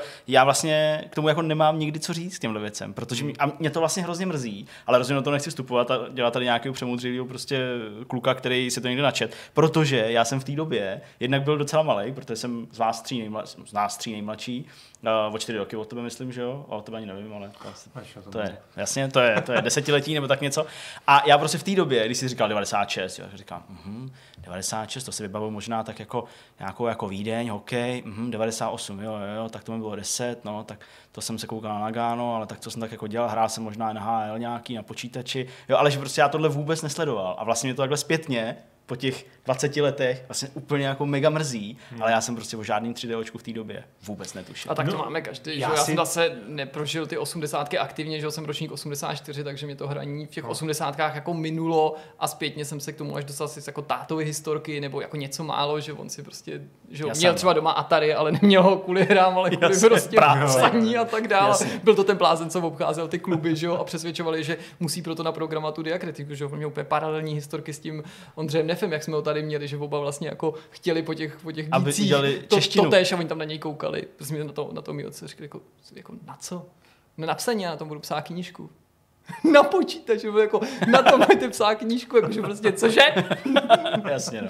No, já myslím, že zde, zde něk nemusí být vůbec nějak z toho hořkej, že si to nepamatuju, že hele, já myslím, že M2, my dva jsme rozhodně v těch 90. letech vůbec o tom nic netušili. Já jsem neměl šanci to zastavit. Že to vzniká. To jo, no. To 3 prostě ale paradoxně jsem neviděl o té Ale já, jako. M2, to se dozví do, později. Ale ještě jednu věc jsem tady nedopověděla, to teda musím Musíš. příběh uh, paní Bigasová, jak to dopadlo. Jako... Vy jste tady jako začal vlastně no, tím, že paní Vigasová jako čekala, čekal se na Sony u vás. A... Jo, no já jsem to totiž říkal někdy dřív, jasně, já jsem to podal s takovou samozřejmostí, ale ty ten příběh neznáš, no jako jasně, máma prostě byla silnější jako a vyhrála a jako k mý velký lítosti prostě jsem jako několik Vánoc a narozenin teda jako Čekala, nenašel v tom balíčku to, co jsem očekával a vím, že jsem se pak jednou vrátil z lyžařského soustředění který akorát připadalo na mý narozeniny a čekal tam na mě PlayStation s prvním Rich Racerem a Team Parkem, který jako začne. znala z, z PC, jsem o tom jakoby mluvil hmm. a od kamarádů a takhle. Rich Racer byla věc, který já jsem ani nevěděl, že existuje a to měla prostě strašně jako šťastnou ruku a jako byla, byla to náhoda, jo, to nechci říct, že Hmm. mě nějaké jako prorocký vidění, ale jako rozhodla se dobře, mohla sáhnout i po něčem jiným, vy to, jak si jmenoval ty jiný giganty, ty výrobci té elektroniky, který měli velmi podobné šance, ale měla pravdu a pro mě to bylo jako minimálně ty první Hmm. roky, než se Sony fakt etablovalo, tak jako furt neuvěřitelně se říká, hrou z CDčka, prostě nějaký jako konzoly od někoho, kdo vyrábí prostě Walkmany, jo, a prostě, ale jako je to dobrý, jo, jako je to dobrý, že jo, prostě. A díky tomu se tam dostala konec konců i ta spousta věcí, které by možná hned ty jiný výrobce ne- ne- nenapadly. Třeba jako jsem vyndal prostě Jasně. hru Wipeout jako z mechaniky a ta hra by běžela dál, vložil jsem dovnitř prostě CDčko s hudbou a k Jasně. Wipeoutu mi hrála hudba, že jo, prostě dneska samozřejmě má věc tehdy, jakože Jakože cože? Hmm.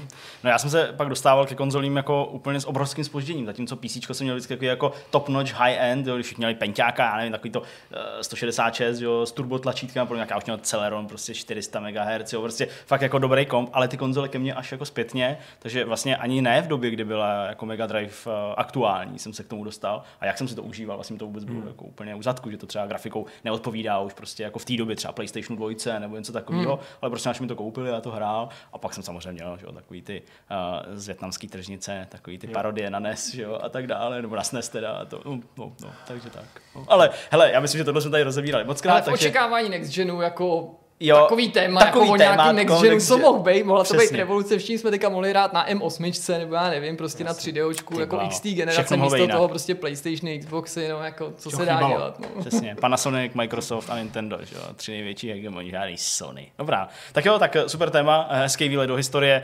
Eh, Pojďme dál, pojďme ještě do jednoho historického výletu. Nebude to tolik o hrách, ale taky myslím zajímavý. Já mám rád historii, mám rád vesmír a co může být lepšího, než když se tyhle ty dvě témata protknou, spojí se v jedno povídání, který nám slíbil Zdeně, který nás seznámí s vizí budoucnosti, tak jak ji představil Obsidian v podání Mhm. titulu Outer Worlds. A naznačoval si, že se možná dovíme o tom, nakolik je takováhle vize realistická, nakolik je třeba smyšlená a co mě zajímá nejvíc, nakolik se teda opírá Hmm. o to, co jsme už skutečně prožili, nebo naši předci. Jak už jsem naznačil úplně na začátku, tak eh, The Outer Worlds, byť eh, samozřejmě vypráví sci-fi příběh z roku 2355, tuším konkrétně, tak eh, má svůj jako skutečný historický základ. A výváři samozřejmě neberou naší skutečnou historii úplně doslova, na určitém místě ji měněj, ale to místo je strašně důležitý z pohledu Američanů. Protože oni vlastně uvažují nad tím, jaký by to asi bylo, kdyby se v roce 1901 nebo 4, to nemám bohužel poznamenaný, ale úplně na začátku 20. století, eh, kdyby nedošlo k uh, atentátu de facto, k usmrcení uh, tehdejšího amerického prezidenta, kterým byl William McKinley, a který byl následně nahrazený uh, Robertem Roosevelt, uh, Theodorem Rooseveltem, který uh, pak samozřejmě jako vystoupil proti v té době velice aktivně fungujícím megakorporacím, který měli doly, který měli železnice, který měli parníkovou nějakou dopravu a tak dále. A vlastně vlastnili do určité míry část té země sami pro sebe. Neříkám, že, že úplně ohejbali zákon, nebo neříkám, že úplně fungovali prostě někde mimo nějaký regule, které byly, ale ty regule nebyly tak silný, s nima pak postupně přišel právě ten Roosevelt, založil prostě třeba ministerstvo uh, práce a obchodu, jo, kontroloval prostě nějaký, nějaký fungování v těchto korporacích, uh, pálil nějaký pokuty těmhle těm společnostem a tak dále, takže to hodně jako zredukoval, vyvinulo se trochu jinak. Ale oni prostě říkají, kdyby ten Roosevelt nepřišel a furt tam byl ten McKinley, který byl docela jako pro ty korporace, takže by to teoreticky mohlo dovíst uh, tu celou společnost až do toho stavu v té hře. A ta hra je vlastně celá o tomhle, že tyhle ty velké korporace za začátku 20. století přežily, celý to 20.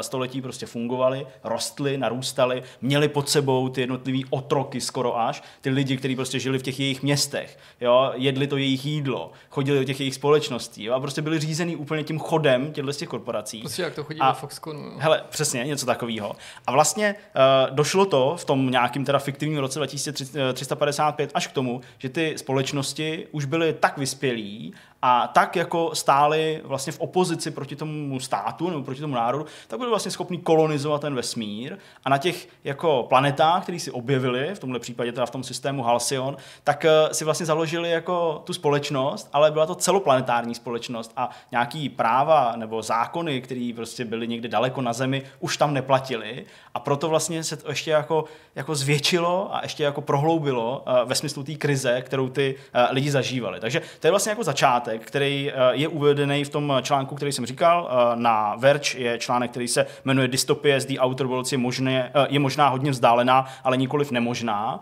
A je to tedy vlastně doplněný i nějakýma výpověďma těch vývojářů jednotlivých, to znamená Leonarda Bojarského, Tima Kejna, kteří se tedy do Obsidianu, co by bývalí uh, lidé, kteří udělali Fallout, vrátili, aby prostě udělali svůj malý vlastní Fallout, tak uh, oni vlastně říkají, že to byl ten jako poput, že jako chtěli uh, udělat sci-fi, která má ty skutečné historické základy a vlastně tím jako vz vzbudit možná u těch hráčů tu, eh, ten, ten, ten zájem o to podívat se, jak by to mohlo dopadnout. No a skutečně v té hře opravdu od eh, momentu jedna, opravdu prostě od první chvíle, narážíš na to, že seš obrovským jako tření těch společností, který uh, jdou proti sobě a už úplně kašlou na tu zemi. A to je jako strašně zajímavý sledovat právě v kombinaci s tím, co se děje jako v tuhle chvíli u nás na planetě Zemi. Protože i tady, byť už ty korporace takhle obrovský třeba nejsou nebo nemají tak obrovský vliv, tak pořád těch pár nějakých takových je, nebo nějakých takových pár uskupení. A samozřejmě se zmiňuje Elon Musk, jo, zmiňuje se Bezos jo, a další prostě lidi, miliardáři,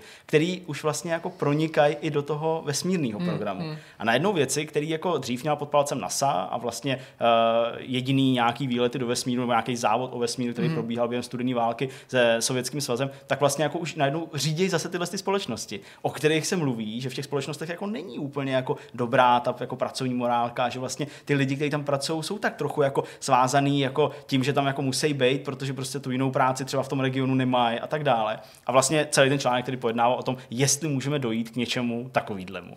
A uh, já myslím, že ty úvahy jsou, jsou celkem zajímavé. Uh, navíc v té hře je to ještě spojený s tím, že oni vlastně ty lidi, kteří jsou na těch vzdálených planetách a systémech, tak nemají jídlo, respektive dochází jim jídlo a to jídlo, který chodí ze země, tak jim jako nutričně nestačí. A proto vlastně uh, zase bojarsky s Kejnem říkají, že taková určitá jako substituce určitý vize, že by nám tady mohla docházet zase voda. Jo? Takže hmm. i jako v tomhle ohledu vlastně brali ty skutečné problémy, které my tady máme a překroutili je tedy do toho, do toho absurdna uh, zpracováno v téhle hře, proto tam prostě že jo, ten uh, salt tuna cannery, že jo, taková ta plechovkárna na ty, na ty, na ty saltuny a jsou tam takový ty prasata, ze kterých, uh, ze kterých se zdrbávají přesně nějaký takový ty houby nebo nějaký ty věci, které mají na sobě a dělají z toho ten, ten prasečí pokrm.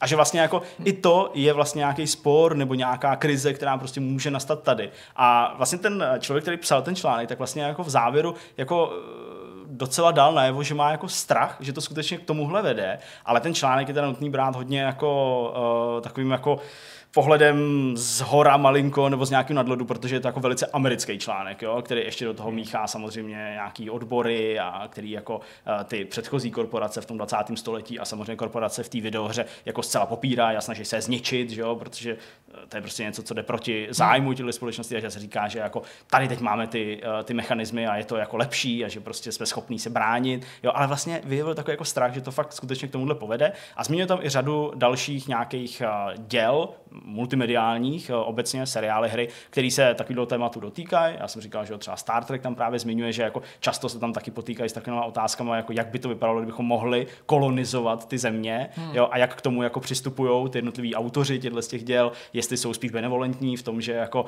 eh, nechají tu společnost na těch vzdálených planetách hmm. žít tak nějak podle sebe, hmm. jo, někdo zase, že prostě jako striktně dodržovat ten, uh, ten zákon a celý vlastně, proč to říkám, je moje vlastní fascinace tím, jak The Outer Worlds bylo prezentovaný co by malý projekt, nebo prostě projekt, který by neměl vlastně, nebo nechtěl konkurovat těm obrovským RPGčkám a že je to vlastně tak jako, aspoň tak působilo z těch prvních videí nebo z prvních oznámení, že je to takový jako sranda projekt takových starých pánů, hmm. který si tak jako jen tak přišli něco udělat a zkusit a, a bude to sranda, ale těch motivů a toho, co se tam hmm. děje, je strašně moc a není to jenom nějaká jako zvláštní hra, ve které můžeš být celou dobu blbeček a lhát, nebo, nebo prostě zabíjet eh, koho chceš, ale opravdu jako to má hloubku. Hmm. A strašně to ty lidi oslovuje. A je prostě zajímavý sledovat, jak na to kdo reaguje. Komentáře pod tím strašně různorodý. Někdo na to hrozně nadává, někdo říká, že to je pravda, že takhle to je. A jako fakt bych řekl celkem jako zajímavý, uh, zajímavý téma, nebo minimálně po ohlédnutí uh, za tím, jak to prostě může i u nás třeba někdy dopadnout. Mně na tom přijde strašně zajímavý a jako podnětný pro jako další výváře nebo další autory čehokoliv, ten, ten nápad, že prostě když tvoříš něco nového, dokonce když si díváš takhle daleko do budoucnosti a tvoříš něco sci-fi, že se nahledíš do té naší vlastní minulosti, mm-hmm. protože když děláš nový svět a plánuješ ho s tou vizí, a třeba Mass Effect, jako že si od počátku říkali, že by fakt dobrý mít tady nějaký takový jako vlastní Star Wars, takový nějaký protipol k tomu, tak je hrozně těžký na poprvé v té první jedné iteraci, když to nepodpoříš knihama, třeba když se bavíme o hrách, jako vytvořit ten svět, nebo vytvořit to zdání toho, že já vstoupím, co by hráč, čtenář, divák do nějakého určitého bodu, ale že okolo ta masa, která z toho dělá ten skutečný existující svět. A když si autoři pomůžou historii, tak podle mě eh, jako velmi často to dopadá dobře. Jedním z příkladů mm-hmm. je Duna Franka Herberta, který tady taky často zmiňujeme, protože mm, kolikrát se říká, já vlastně se s tím do určitý míry stotožňu, že příběh té původní Duny, toho původního románu, který vznikl na základě těch povídek, vlastně jako tolik nevybočuje z toho, co bylo tehdy populární, z toho palpu. To, co to odlišuje, je ten ekologický motiv, vlastně pořád aktuální, ano. možná dnes ještě víc než kdy dřív, ale to nemusí být každému sympatický. A je to právě ten vesmír, je to ta mytologie, je to ta neuvěřitelná propracovaná struktura. A tady se zase dostáváme k té historii, že to není, že on to jen tak napsal. Celá Duna, ten svět a to fungování té společnosti je inspirované prostě feudální společností. Ano. Naší vlastní feudální společnosti. Já neříkám, že takhle má vypadat každý sci-fi, to je jasný, nemůže prostě každý použít ten podobný recept.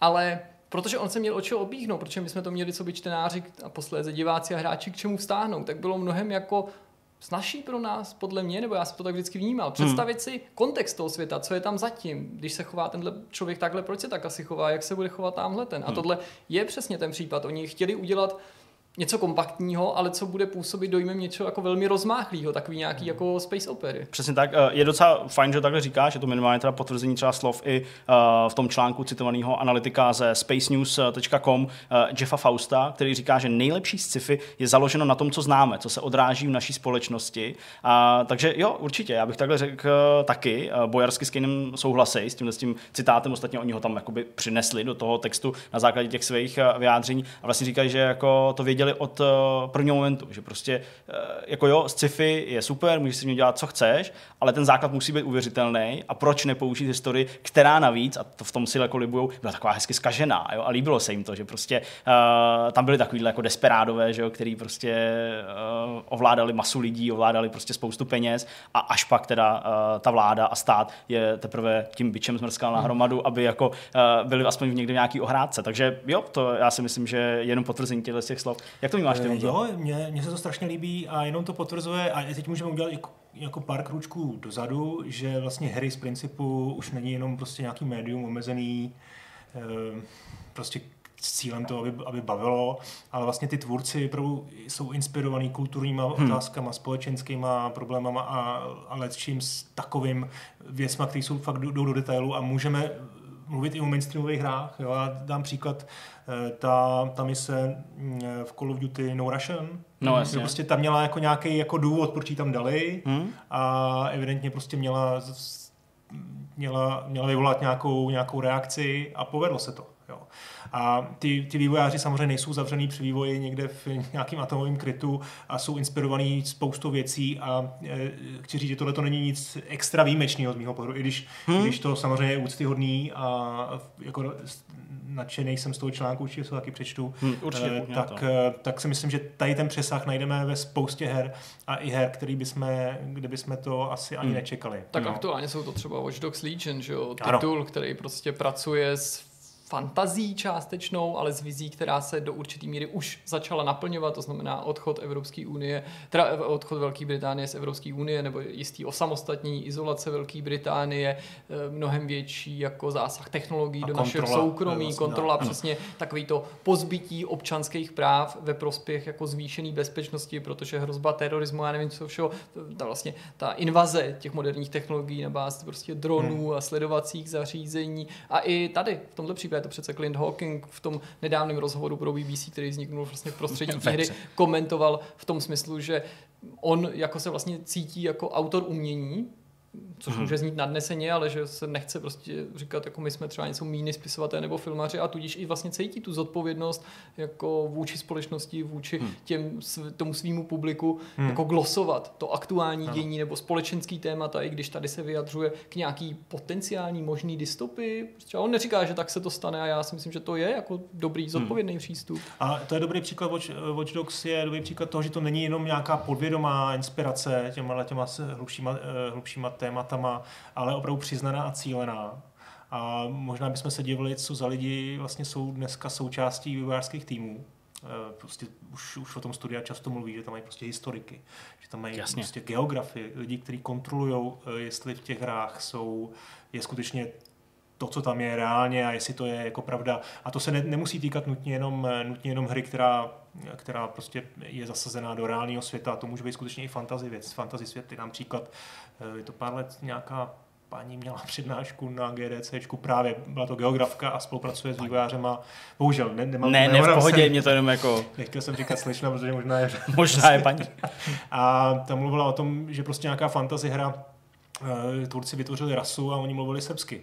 Jo, prostě pro Američany vytvořili nějaký jako fiktivní jazyk, Aha. ale prostě Srbové, co si o tom jako budou myslet Srbové, takže Mm. se tam Mm, řešilo, mm. ty by opravdu měl být vytvořený skutečně fiktivní jazyk a aby prostě část eh, populace nebo prostě jedna země konkrétní nebyla, nebyla, nebyla schovaná to samý Bolívie, se řešila svou striknem, jo, takže to jsou témata, které jako, jo, že, že třeba Marvel, Marvel prostě z nějakého důvodu je zasazený do našeho světa, skutečného jako na Mhm. planetu Země, ta, to univerzum, ale jsou tam jako fiktivní státy, že? nejsou tam prostě skutečný jako města a a teď jsem se možná trošku dostal. Ne, Jenom ne. jsem chtěl, chtěl jako říct, ještě demonstrovat, že, že ty studia dneska eh, používají tady to know-how, eh, snaží se prostě mít, eh, vytvářet hry s přesahem a týká se to i Ačkových titulů jako Watch Dogs Hmm. a mají jejich součástí těch týmů jsou historici a, Hmm. a odborníci, že bychom se divili, co, co, co všechno tam jako Další část, nebo druhá část tohohle z toho článku, uh, po té, co teda uvedla to, kde je to zasazený a z čeho to vychází, tak pak samozřejmě ještě jako vlastně je jakýmsi komentářem uh, k tomu, co tam děláš v té hře. Hmm. Uh,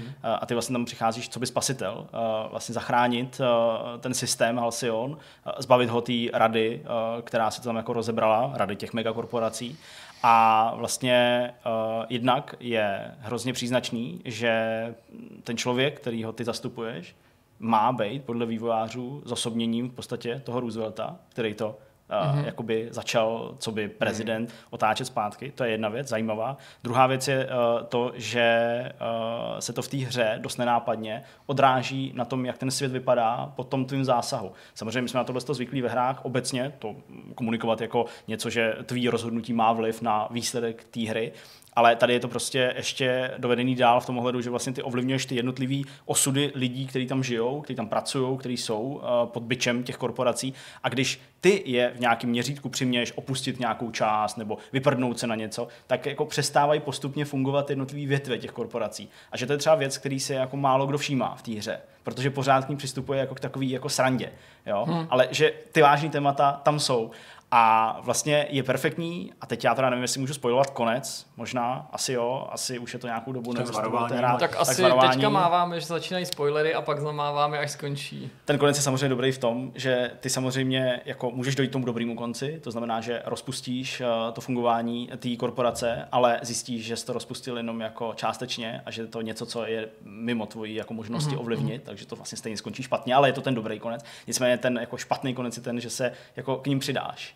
A to mi přijde jako super, že je to realistický, že prostě podlehneš nějakým okolnostem, který si tam nasál, jo, a vlastně staneš se jedním z nich do určitý míry prostě eh, v područí té její vize, eh, nebo vize, prostě, kterou, se kterou tam operují na těch, na těch planetách. A to je prostě fajn, je to jako dobrý a mě, mě překvapilo, kolik té hloubky v té hře může být. Tak hmm. já to odmávám, tady spoilery končí, zde už to Tak. řekl, už se nemusíte bát, už tady nepadne nic, co byste neměli slyšet.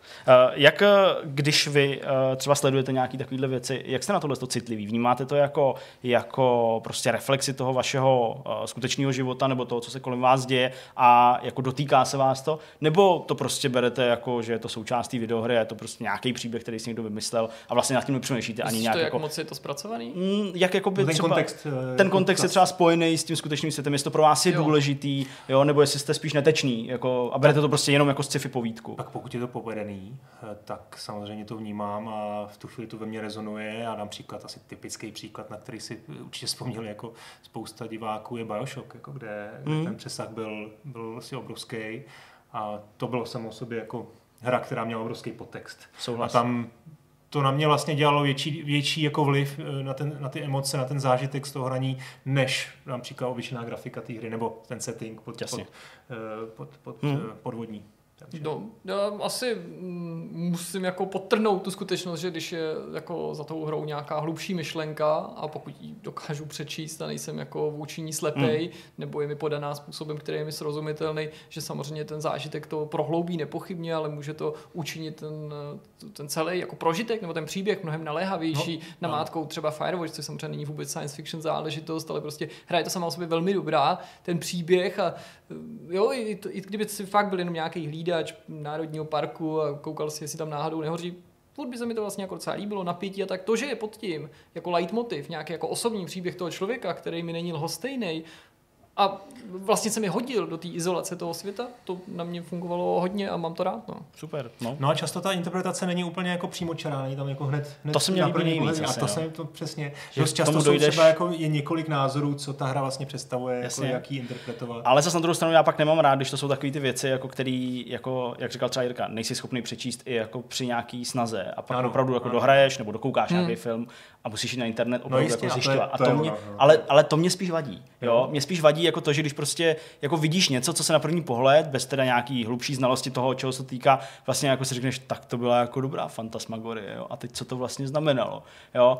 A ty projdeš a zjišťuješ to. A já jsem třeba měl problém s filmem, jak se to jmenovalo, Matka asi? Jo, jo, to jsme se bavili jo. určitě. Tam interpretoval všechny ty biblické To jsou ty biblické věci jako a já to pochopil možná až někde na konci, hmm. jo, a pak teprve jsem si to musel přečíst. Asi jsem natvrdlý, hmm. ale prostě mi to vůbec nedošlo. Jo, a přitom, jsme se o tom bavili. Tak a pak to dalo absolutně toho smysl. nedává smysl, tak je to samozřejmě problém, ale jako ideální příklad je, když se jako té hry strašně dobře baví. No to jo. A ještě zjistíš, že tam prostě jsou no. nějaké takovéhle jako různý jako úrovně hmm. jako pochopení a ještě, ještě k tomu jako rychlou poznámku, to, kolik na internetu je lidí, kteří jsou schopní takhle způsobem jako to je fantastický. Po, analyzovat hry z různých jako úhlů eh, pohledu, to je prostě boží a já to vždycky vyhledám, když nějaká hra chytne za srdce, tak potom jako hmm. vlastně rád čtu jako lepší recenze nebo i prostě nějaký takhle eh, jako kritický články, který, který, který tu hru ti jako představí trošku jiném světle. A ještě mám takový jeden příklad, do pár let, co nějaký no, důstojník britského královského námořnictva hmm. měl blog, kde psal, eh, tuším, že to byla Dishonored, tam byla taková loď, a on vlastně udělal jako asi šest, šest článků na tom blogu, kde vlastně jako popsal, v čem je ta, ta, ta loď jako, jako správně, mm-hmm. jak ta paluba je realistická, jak je podpalubí, jak by to tam jako mělo a nemělo fungovat. Super. A to je skvělý, prostě, když si tohle čteš a jako, jo, a ještě zjistí, že ty, že ty výváři evidentně jako fakt ten research jako udělali si, udělali si ten domácí úkol, třeba to někde dotáhli, tak jako je to pecka. No. Super. Good, dobrá, tak eh, to je konec třetího tématu a pojďme na rozhovor. Ani v tomhle vidcastu nemůže chybět rozhovor. Tentokrát jsme si pozvali Michaela a Pavla ze studia Enigmatic Machines, což je nový pražský tým, který pracuje na sci-fi, survival, hororové hře Lost Expeditions. Vítejte kluci. Děkujeme. Možná, než se dostaneme k tomu titulu a než budeme rozebírat uh, váš momentální projekt a vaše studio, tak by mě zajímalo, jak jste se oba dostali k vývoji her a co vlastně konkrétně je vaší specializací uh, specializaci jako v tom týmu? Nebo jako... Jasně, nebo, nebo obecně ve vývoji her. Mm-hmm. No, tak. Tak jo, eh, no, my jsme se vlastně setkali v roce 2014. Já jsem dělal v eventech různě eh, po, po světě a uh, vždycky jsem dělal real-time situace, real-time uh, eventy a projekce a potom mě to začalo hodně zajímat dělat něco jiného. Takže jsme začali dělat třeba AR a takové záležitosti a potom jsme se potkali vlastně s Michalem a uh, dali jsme se dohromady a no. no já, já jsem studoval film, uh, na, na FAMu jsem studoval a nějak postupem času mě to začalo víc stáhnout k interaktivnímu médiu, k hrám mm. od toho jako filmu, že vlastně mě to čím dál tím víc jako fascinovalo. Vždycky jsem měl jakoby blízko k počítačům a k technologiím, ale nějak jsem na to jako pár let zanevřel a pak když jsem znova začal jako objevovat ten svět a jak se to jako posunulo a že existuje Unreal Engine 4 mm-hmm. a vlastně jak moc jako ulehčuje se takhle jako vyjadřovat, tak, tak mě to začalo čím dál tím fascinovat a pak jsme se potkali s Pavlem a nějak jsme si jako řekli, že bychom mohli něco jako zkusit dohromady. No. Jasně.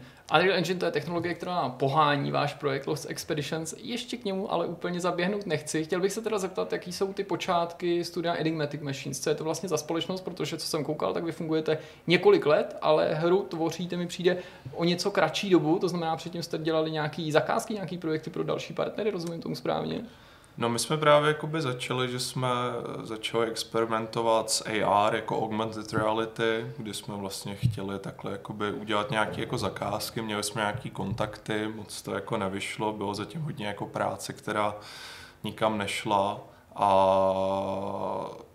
díky tomu jako pak nějak jsme se teda jako rozhodli, že jako naučili jsme se trošku s Unrealem díky tomu mm-hmm. a rozhodli jsme se, že bychom mohli zkusit nějakou jako malou hru vyvinout a tak, tak, jsme, tak jsme zašli, ale vlastně jsme dělali se to tak nějak kombinovalo v těch prvních jako třech letech, že jsme dělali zakázky s Unrealem, kdy jsme dělali třeba real-time projekce nebo jsme dělali nějaký VR zakázky a do toho jsme těma penězma, který jsme získali, tak jsme, tak jsme vyvíjeli nějaký jako experimenty, ale moc to nešlo, protože jsme neměli zkušenosti a měli jsme moc velké jakoby, představy a nebyli jsme si úplně jistí, jak zvládnout ten game design a vlastně co to jako znamená a jak k tomu jako přistupovat, takže jsme několikrát pohořili, že jsme udělali spoustu jako práce, spoustu jako modelů, naprogramovali jsme nějaké věci, ale došlo nám, že to spolu moc jako nesedí a vlastně to nefunguje jako hra, že to mhm. funguje třeba jako dvě minuty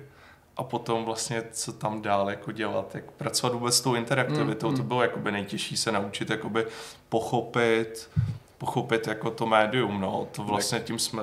Jako... Jak prostě nedělat nějaký projekt, který skončí na hard disku, ale který se dá reálně hrát, aby to bylo hmm. zábavný a to. A jsme takhle vlastně experimentovali asi tři roky. Hmm. Měsíc jsme dělali na zakázce, měsíc jsme potom dělali na nějaký jako hře, nějakým projektu. A takhle jsme se jako vlastně učili, jak dělat design hry no, hmm. postupně. Hmm. Kdy se z těchto těch experimentů a pokusů vykrystalizovaly teda Last Expeditions a zároveň by mě zajímalo, jestli na začátku byl jako nápad dělat tenhle žánr, tak jak jsem to na začátku ve zkratce divákům popisoval, anebo jestli byl to spíš ten příběh zatím, to znamená, že se chcete vypravit v té hře někam na Sibiř, do, do, do, do divočiny. Já myslím, ono právě to je zajímavý jak vlastně ty hry jako vznikají a myslím si, že to prožívá hodně jako vývojářů, že začnou s nějakou jako myšlenkou nebo mechanikou nebo něčím, co jako zajímá, ale vlastně v průběhu toho, jak interagují s tím médiem, jak vlastně testují tu hru, tak ta hra nějak jako by sama začne jako mluvit k tomu vývojáři, nebo sama vlastně začne říkat, co jako funguje a co nefunguje, že ten směr se jako mění a myslím si, že člověk by měl být jako připravený reagovat na to, co jako funguje, že to je vlastně důležitý jako na tom procesu, takže spíš to vzniklo tou jako fascinací jako Sibiří a zároveň jako gulagama, jako by to prostředí jakoby ta estetika, tak tím jsme jako začali, že vlastně ta první myšlenka byl jako útěk z Gulagu, útěk jako z vězení, mm. že jo, přes tu jako Sibiř. No a postupem času se to prostě tak jako transformovalo a krystalizovalo až jako k tomu, co máme teď. No. My jsme úplně nechtěli duplikovat nějaký game design, který už existuje a chtěli jsme udělat něco originálnějšího, takže pro, nám, pro nás byl nápad Útěk z Gulagu hodně originální a, a byla to, na papíře to byla sranda vlastně. Mm-hmm. A my jsme jako udělali celý gulag, udělali jsme jako hodně jako práce zatím. A najednou jsme si uvědomili, že když jsme to jako testovali a dostali jsme se vlastně za ten gulag v té hře, tak potom to teprve začala být tak ta sranda, kterou jsme se vlastně představovali. Takže jsme si řekli, proč tam vlastně mít ten gulag, takže jsme ho dali prostě pryč. Mm-hmm. Tím se pomalu dostáváme k tomu, co to Lost Expedition jsou, abych to netlumočil já, ačkoliv myslím, že část diváků minimálně tohle, toho videa je už s tím projektem obeznámená, protože jsme o něm informovali v novinkovém souhrnu, psali jsme o něm na webu, poprosil bych teda třeba tebe, jestli by si našim divákům dokázal popsat, co je to teda vlastně za hru z hlediska žánru a o co tam jde z hlediska příběhu. Z hlediska žánru je to vlastně horror, first person, uh, roguelite uh, of styl hry, kde vlastně uh, přiletí meteorit do Sibiře, je to inspirovaný Kunguska, Kung, Kunguska eventem a vlastně přinese sebou uh, nějakou neznámou uh, life formu nebo životní formu.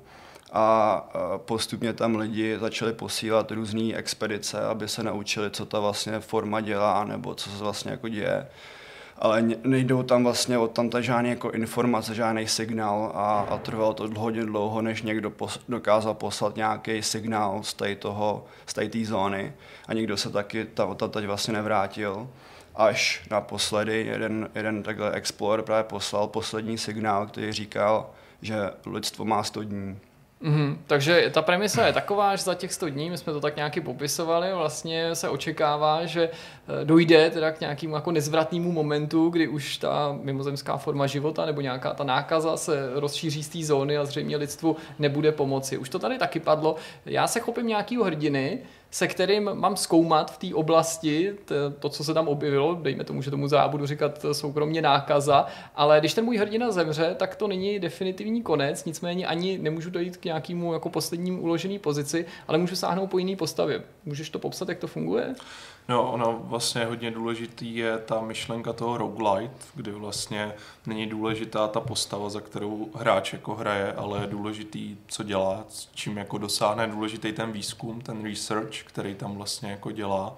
Takže vlastně začne jako s první postavou, ze kterou to jako pravděpodobně nedá a potom, co ta postava zemře, tak do té zóny cestuje s další jako postavou, kde může najít tu, která tam zemřela, vzít mm-hmm. si zpátky ty věci a zároveň navazovat na ten progres, že vlastně mm-hmm. ten research probíhá tak, že sbírá nějaký biologický vzorky, používá nějaký machines, nějakým způsobem si buduje base, ze který se pak dostává základnu, ze který se pak dostává dál a proskoumává další lokace a vlastně na ten progres jako navazuje, zároveň se dostane k těm věcem, ale zpomaluje ho to, že ta druhá jako myšlenka je těch jako 100 dní, kdy vlastně po těch jako 100 dnech ten svět jako skončí, zresetuje mm. se a potom se vytvoří jako znova, vytvoří se v nějakých jako variacích, v nějakém procedurálním jako systému, mm. takže je důležitý, že ta hra se bude měnit a každý ten svět bude určitým způsobem unikátní a, a vlastně ta myšlenka je, že nebude jako lehká ta hra mm-hmm. a bude potřeba jí hrát jako víckrát a zkoumat jí a Jasně. hledat vlastně, jak jí dohrát nebo jak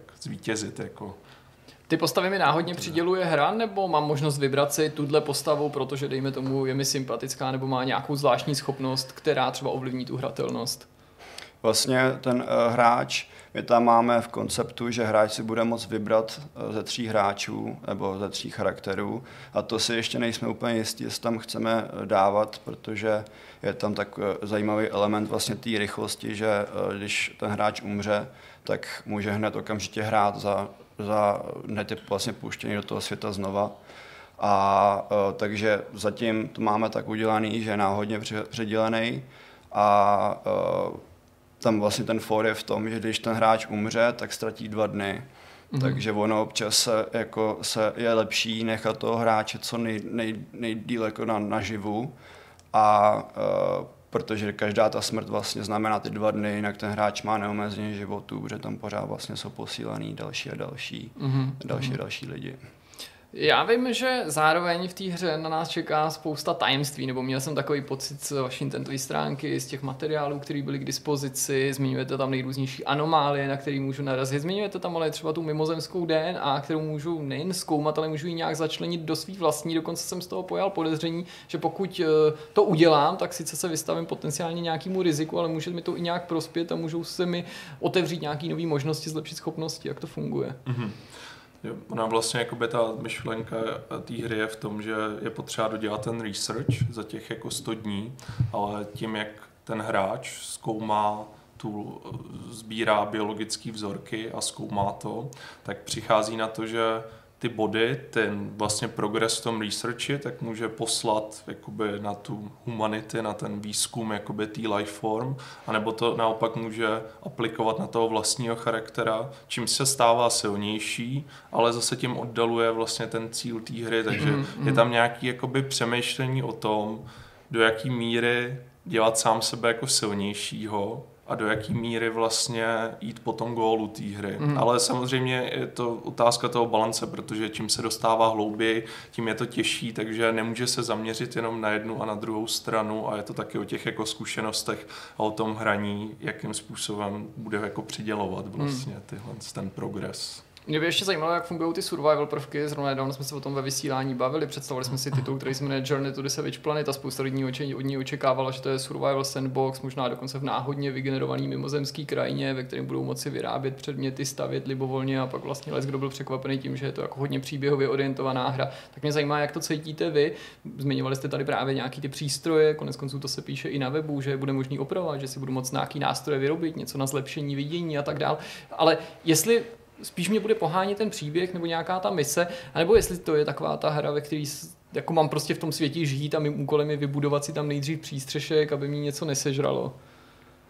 No, uh, vlastně ta myšlenka té hry, jako ten survi- ty survival aspekty, když budeme úplně upřímný, tak uh, hodně, existuje hodně survival her, kde je hodně jako jídlo, pořád voda, spánek a tady ty záležitosti. A, a my se právě snažíme uh, co nejvíc soustředit jenom na jeden element, a což je vlastně uh, duševní, uh, du, duševní status toho charaktera. Jako sanity. Mm. Ta, ta sanity vlastně. Takže ano, když člověk jako jí v té hře může jíst, ale spíš mu to dává jako plusy a nedává mu to jako ty mínusy, taky klasický, že najednou se objeví nějaká jako ikonka, on, on umře někde v lese, že mm. hlady. A to je to samé to je to samý jako s vodou, jako se světlem a takové věci, že vlastně každá jeho akce mu přidává na ty jako sanity, jak, jak, jak se říká v češtině, sanity. Příčetnost prostě. Příče, příče, no. příčetnost, no, no. Takže to je vlastně ten hlavní element, eh, který tam hodně rozhoduje o tom, jak ten hráč, jak dlouho vlastně přežije a potom on může uh, použít ty uh, genetický sample, ten research na to, aby ta sanity vlastně jí měl čím dál tím víc a čím dál tím víc.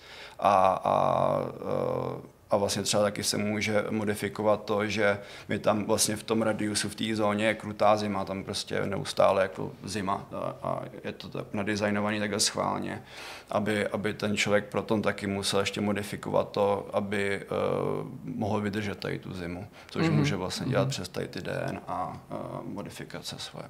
Je tu ještě minimálně jedna věc, ona jich bude určitě víc, ale minimálně jedna věc, která mě fakt zaujala na té prezentaci nebo vzbudila takovou můj jako zvědavost. Říkal jsem si, co tím je vlastně myšlený, nebo jako jsem si to jenom já sugeroval, že to je důležitý, protože vy jste tam popisovali, že všude, kudy chodíte, tak vás vlastně sledují nějaký kamery a jste v někým, s někým v kontaktu, možná s nějakou centrálou, se kterou třeba komunikujete, aspoň tak jsem si to vyložil já, ale že můžu najít třeba nějaký bunkr nebo místo, kam ten signál nesahá, ale zároveň, že mě tam nikdo nesleduje. Je to jako z hlediska té hratelnosti důležitý, nebo je to jenom nějaký nápad pro dokreslení atmosféry? No, jakoby s tím sledováním je to trošku jinak, ale já myslím, že to vlastně jakoby ne, nevím, jestli to úplně hmm. jakoby popisovat teďka. Jestli jsme zabředli nebo... do něčeho, co jako jsme neměli jako třeba rozebírat, tak, nebo je to nějaký tajemství, tak to samozřejmě jako vás, to z vás to nemáme. To. Jako určitě, vlastně ono to souvisí taky s tím jako survivalem, že vlastně ten survival skrze tu sanity, skrze tu příčetnost, tak je jako napojený vlastně na ten horor. Mm-hmm. Vlastně ten horor je spojený s tou vlastní jako duševní jako příčetností a to sledování je s tím taky jako spojený, mm-hmm. že nějakým způsobem je těžký v těch podmínkách, ve kterých ta postava je, zůstat jako příčetný a zvládnout to, že jedna věc je ta zima, ten jako hlad, nebo to jako co se tam děje fyzicky, ale druhá věc je, že je sám v nějaký opuštěný zóně, kde se dějou zvláštní jako věci, kde se rozprostírá ta mimozemská jako forma života mm. nějakým způsobem to mutuje to okolí, mm. takže a dostává se je do míst, kde do podzemí a do různých jako jeskyní, které mm. se taky jako hrajou vlastně zmyslí jako člověk mm. a zmyslí té postavy, takže tohle to vlastně nějakým způsobem spolu jako souvisí. Mm. No. Tahle ta izolace a to prostředí, to znamená, jako, že jsem v nějaké oblasti, kde se zjevně něco stalo a zároveň se okolo mě začínají dít divné věci. Je tu něco, k čemu byste to připodobnili třeba ve světě filmu? Napadají mě, já nevím, adaptace filmová, jako je Pavučina snů nebo Anihilace. Je, je to jako takovýhle podobný pocit, že se vypravím do místa, kde přestávají platit fyzikální zákony nebo něco podobného?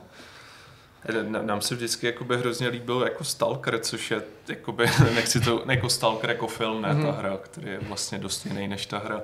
A jako byla by asi jako drzost to k tomu úplně jako připodobňovat, ale je to jako velká jako inspirace, ten jako pocit nebo jakým způsobem s tím jako pracovat, no, a nebo jakoby ta annihilation, tak vlastně určitý jakoby prvky by se tam daly najít jako podobný, mm. no. Tak eh, pojďme na chvíli odbočit od té hry jako takový a ještě si popovídat místo toho obsahu o tom, kdo ji vlastně tvoří. Eh, my jsme tady se bavili o vás dvou, nicméně vy dva nejste jediní autoři této hry, tak eh, pojďte nám eventuálně představit svý kolegy a říct, kolik lidí se vlastně na tomto tom titulu podílí. Tak ono to, my jsme vlastně ten core, nebo ta, ten základ, nás jsme vlastně tři, na to jako pracujeme 24-7 vlastně. A potom eh, máme uh, různí externisty a různí jako vlastně kamarády a to, který nám dodávají další práce, když potřebujeme. Uh, takže ve, tak ve, bych to typnul tak třeba na 8-6 lidí, že tak se jako tak střídá většinou kolem mm. toho.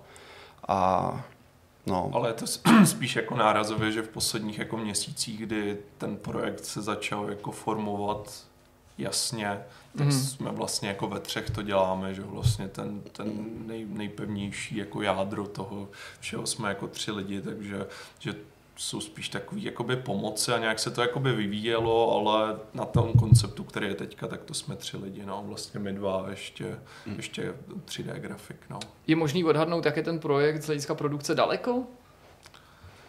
Eh, no, my si myslíme, že je jakoby hodně daleko, ale teďka přichází ta těžká jako fáze toho testování, toho, že vlastně s tím chceme výjít jako ven s nějakým demem, mm-hmm. zároveň jednáme s publisherama. Ta hra je vlastně jako systematická, takže důležitý na tom je, že teďka máme nějaký jako základ, nějaký systém, který je otestovaný, který teďka budeme testovat na hráčích a pokud to bude fungovat, pokud to klapne, tak je to už spíš o tom přidat, jako dělat na animacích, dělat na charakterech, dělat na lokacích a už je to jakoby hodně jednodušší, než najít vlastně ten základ, než to hmm. jako vybudovat, takže ten základ byl pro nás nejtěžší no, najít, aby, aby to všechno vlastně jako sedělo, aby to bylo vybalancované a aby eh, každá vlastně akce toho hráče, protože to je systematická hra, takže aby každá akce měla plus a taky mínus. Padla tady zmínka o demu, toho já se samozřejmě musím chytit a zeptat se nebo zkusit vás minimálně vytáhnout tu informaci, kdy předpokládáte nebo doufáte, že by se to demo mohlo objevit a hráči si ho vyzkoušet, případně jakou cestou se objeví.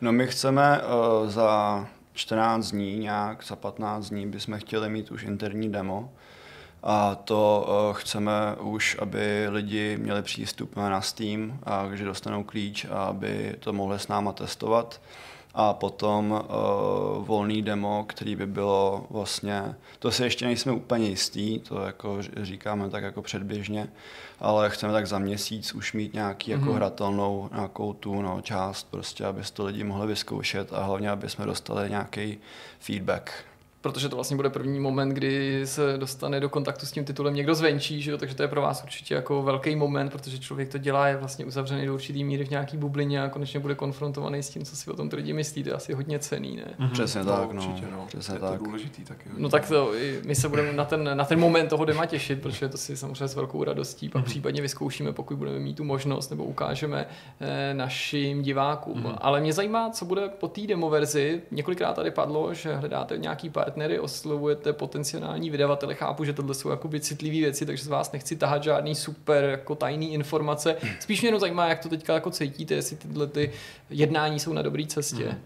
No, měli jsme, měli jsme pár videohovorů, Dneska jsme měli videohovor a bylo to super, že vypadalo to, že ten zájem tam je z té strany toho vydavatele i vlastně jako z té naší strany a na čem to teďka jako stojí to jednání s vydavatelem je vlastně, že potřebují to demo, potřebují si to vyzkoušet, že líbí se jim prezentace, líbí se jim web, líbí se jim ten game design dokument, který mm. jsme poslali i jako videa z gameplay, všechno je, všechno je fajn, ale potřebují tu hru, takže to demo vlastně, hmm. takže na tom teďka pracujeme, aby jsme jim to mohli poskytnout, že vlastně to je ta první jako fáze, poskytnout to nějakým vydavatelům, nějak se s nima jakoby pobavit a vlastně i s nima případně naplánovat další jako kroky, protože tam byla i, co se týče třeba Kickstarteru nebo nějakého crowdfundingu, tak by nám někdo mohl třeba pomoct a hmm. tak, takže to všechno jakoby záleží po tom demu, po těch jednáních, jak dál budeme přistupovat hmm. tomu vývoji. No. Když scháníte toho partnera, je to pro vás klíčový z hlediska financí, že prostě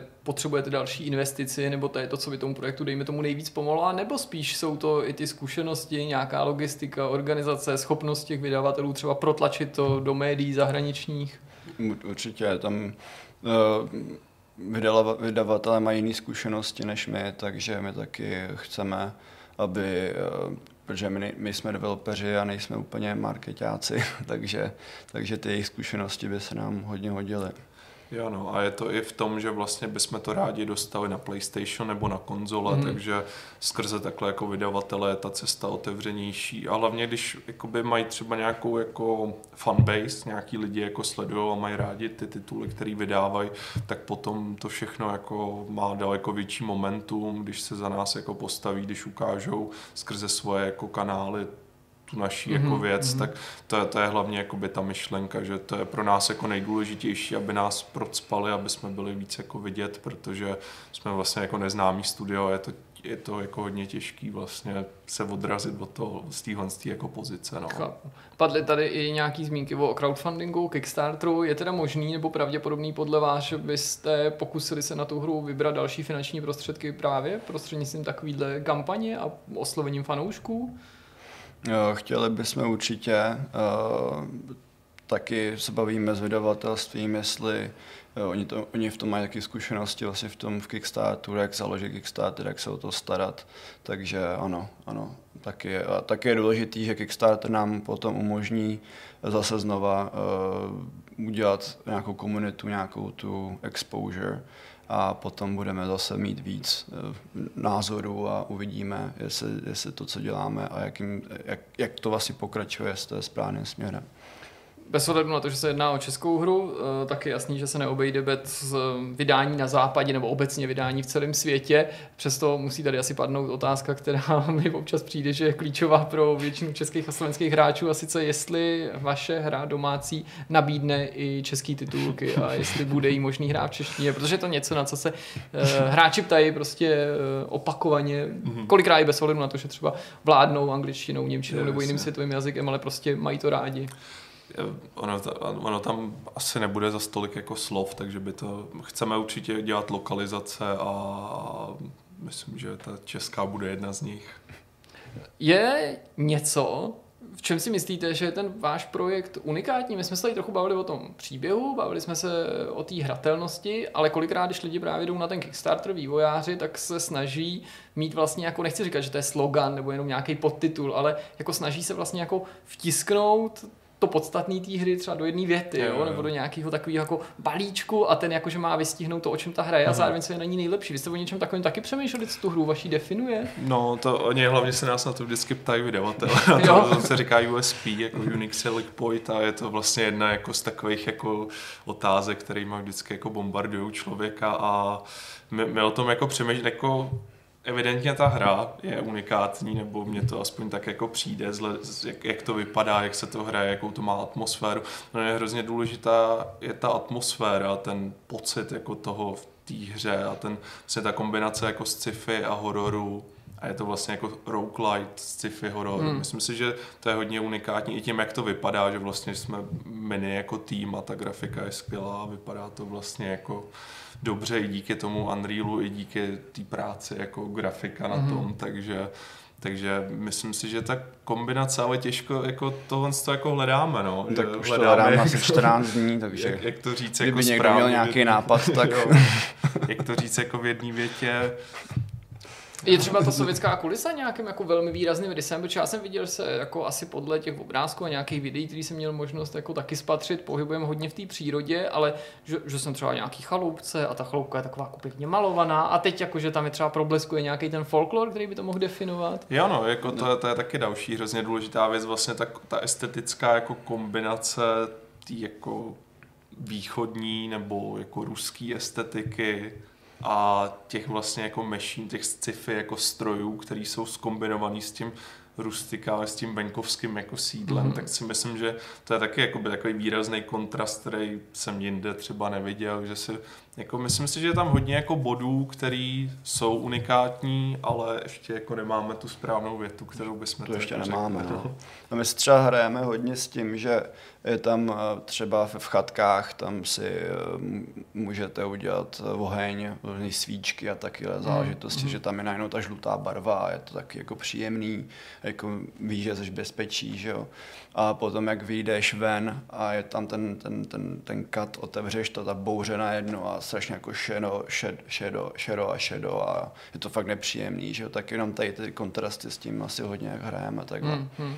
Vývojáři, kteří pracují na hrách, který máme možnost eh, tady spovídat, tak eh, často říkají, že té práci obětují tolik času, že pak sami ani nemají buď jako příležitost, nebo vlastně ani chuť eh, zkoušet jiné hry, hrát něco jiného. To mě určitě zajímá, jestli vy si tohleto, tenhle ten čas na to uděláte, nebo jestli vás ta práce ještě tolik nevysává, že sami hrajete, protože pro nás zase jako co by hráče nebo lidi, kteří informují o hrách, je to důležitý z toho důvodu, že asi i vývář potřebuje nestrácet kontakt s tím, co se Hmm. děje okolo něj. Jo, určitě. Já jakoby dlouho jsem nehrál nějak jakoby, ale dostal jsem k Vánocům PlayStation.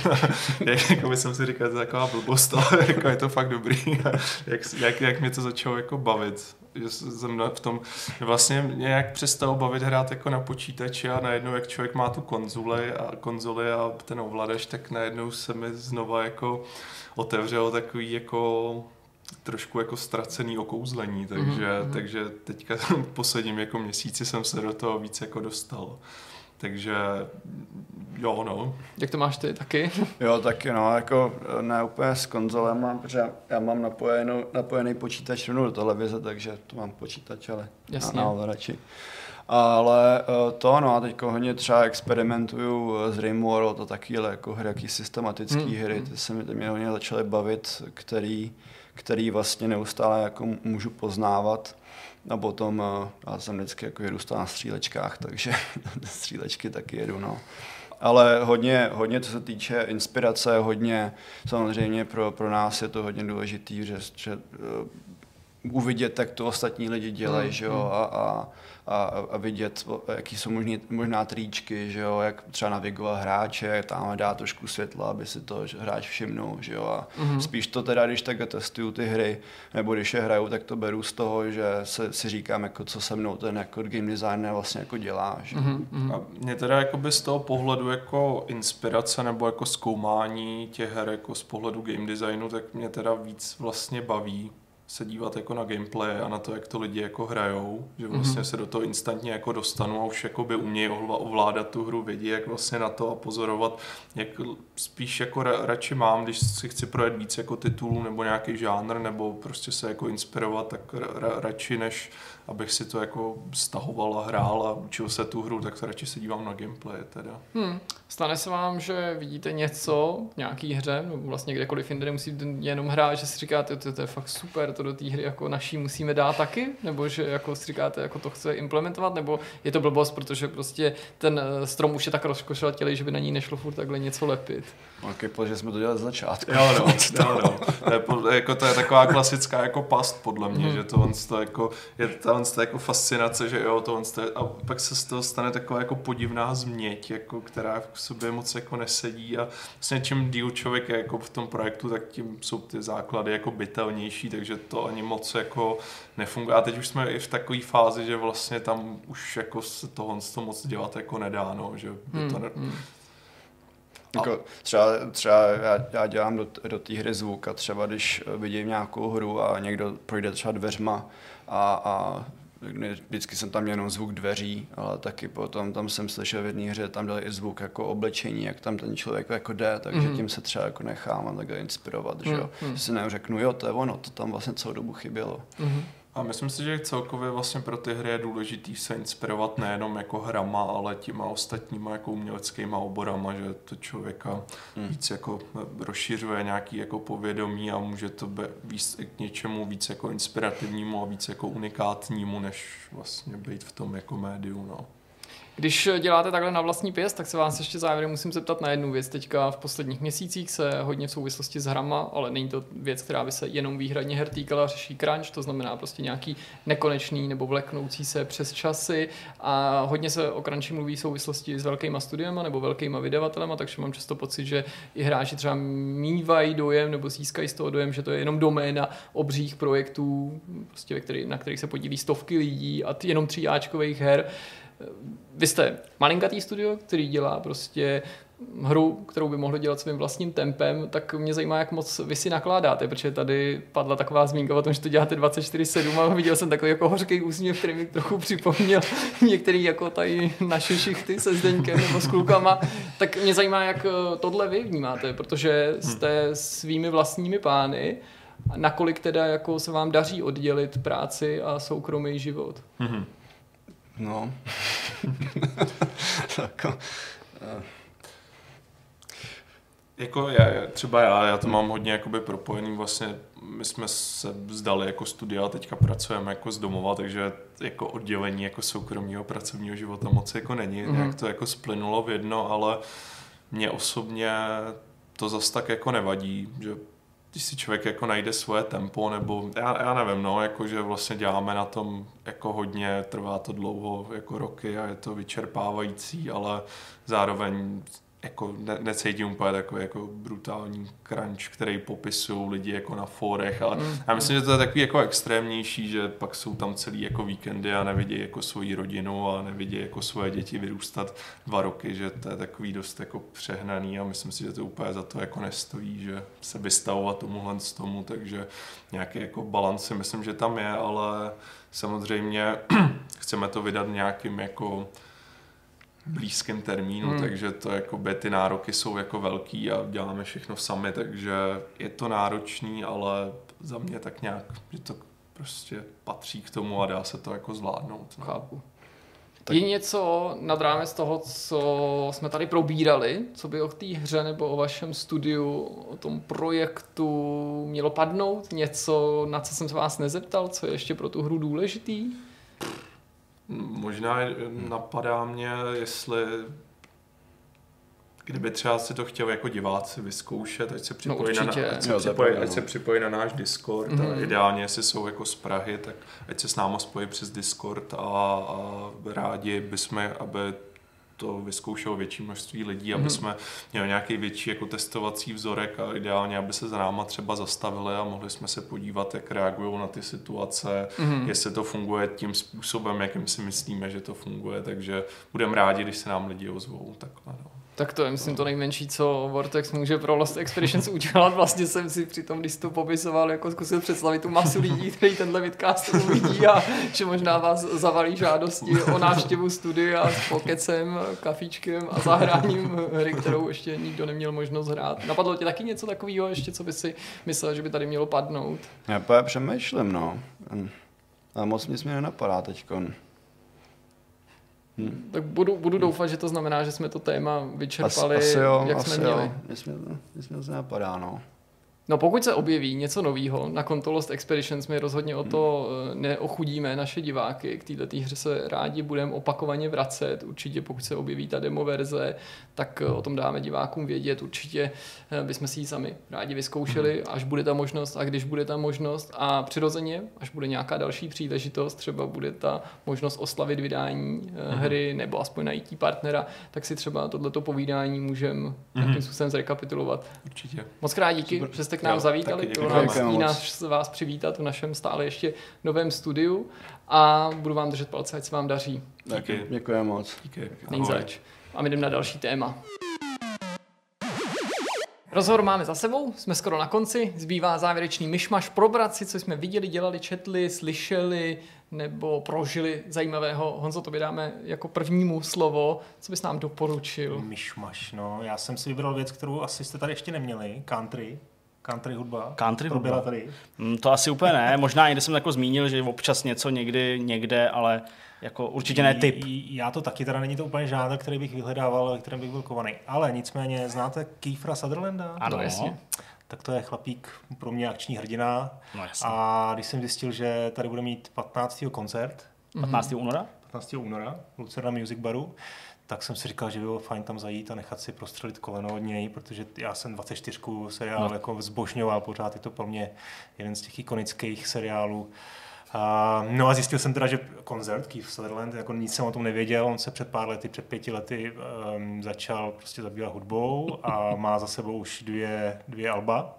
Tak jsem si říkal, fajn, půjdu na koncert a když jdete na koncert, je potřeba tu hudbu trošku znát, aspoň teda, nebo ne, není to potřeba, ale je to dobrý, tak jsem si to pustil a od té doby prostě, prostě asi týden sjíždím, sjíždím eh, jeho dvě desky a strašně se mi to líbí. Je to takový jako, není to úplně country čistý, je to takový rokovější, je to hmm. nenáročný, řekl bych, um, je tam hodně balad i, jo, a občas takových jako pod, já nevím, jak bych to řekl, no, není to prostě úplně jako intelektuální hudba, je to country, no, country, country rock. Takže to zkuste na Spotify a jako třeba mi Ale některý ty, některý ty herci jako nespívají špatně a přitom ne. to nejsou nějaký jako muzikálo hvězdy. Já si pamatuju, že před x lety, už je to nějakou dobu, mě strašně překvapilo album, který naspívala Scarlett Johanssonová, když jsme tady mluvili mm. o těch hmm. komiksových věcech, s nějakým Švédem, mám pocit, ale možná se pletu, to jméno jeho mi vypadlo, omlouvám se, a ty jo, jsem říkal, ty ta holka umí fakt docela dobře zpívat. A není to jediný případ, že jo, Johnny Depp tu a tam hraje v nějaký no. kapele. No. A já se možná pletu, ale když jsi vyprávěl o ten tvůj případ s tím Sutherlandem, tak mi úplně naskakovalo a nemůžu si jako vzpomenout na 100%, že byl někdo jako Kevin Costner, kdo taky před pár lety jako za, něco naspíval a možná to nebyl Kevin Costner, ale někdo tohohle druhu, jo, a prostě nějaký herec, jako americký, a že jsem si říkal, já vůbec nevím, že umí zpívat, že to nebylo, že by někde předtím vystupoval třeba v mhm. muzikáli. A že jsem si úplně říkal, no to je, to je smutný, jak jsou na tom jednom konci toho spektra ty lidi, že, kteří jsou vlastně herci úspěšní něčím úplně jiným a pak si jen tak zaspívají a vlastně to zní jako v pohodě a na tom konci ty lidi jako já, že, kteří prostě jako zpívají tak strašně, že i jejich vlastní děti je prosí, aby už mlčeli, že jo, prostě. Což jsem já, to, to, to je příklad ze života. Jasně, jasně. Pokud jde o hudbu, tak jako bych asi byl, jsme na tom byli stejně. No. Máš ještě něco dalšího? Ne, ne, jenom jsem chtěl pozvat na ten koncert, já eh, se tam uvidíme a zkuste, zkuste ty dvě alba. Že na rozdíl od ostatních, že jo, tak ty to budeš mít, prostě ty songy, ty budeš jo, zpívat jo, jo. s Kithrem, takže...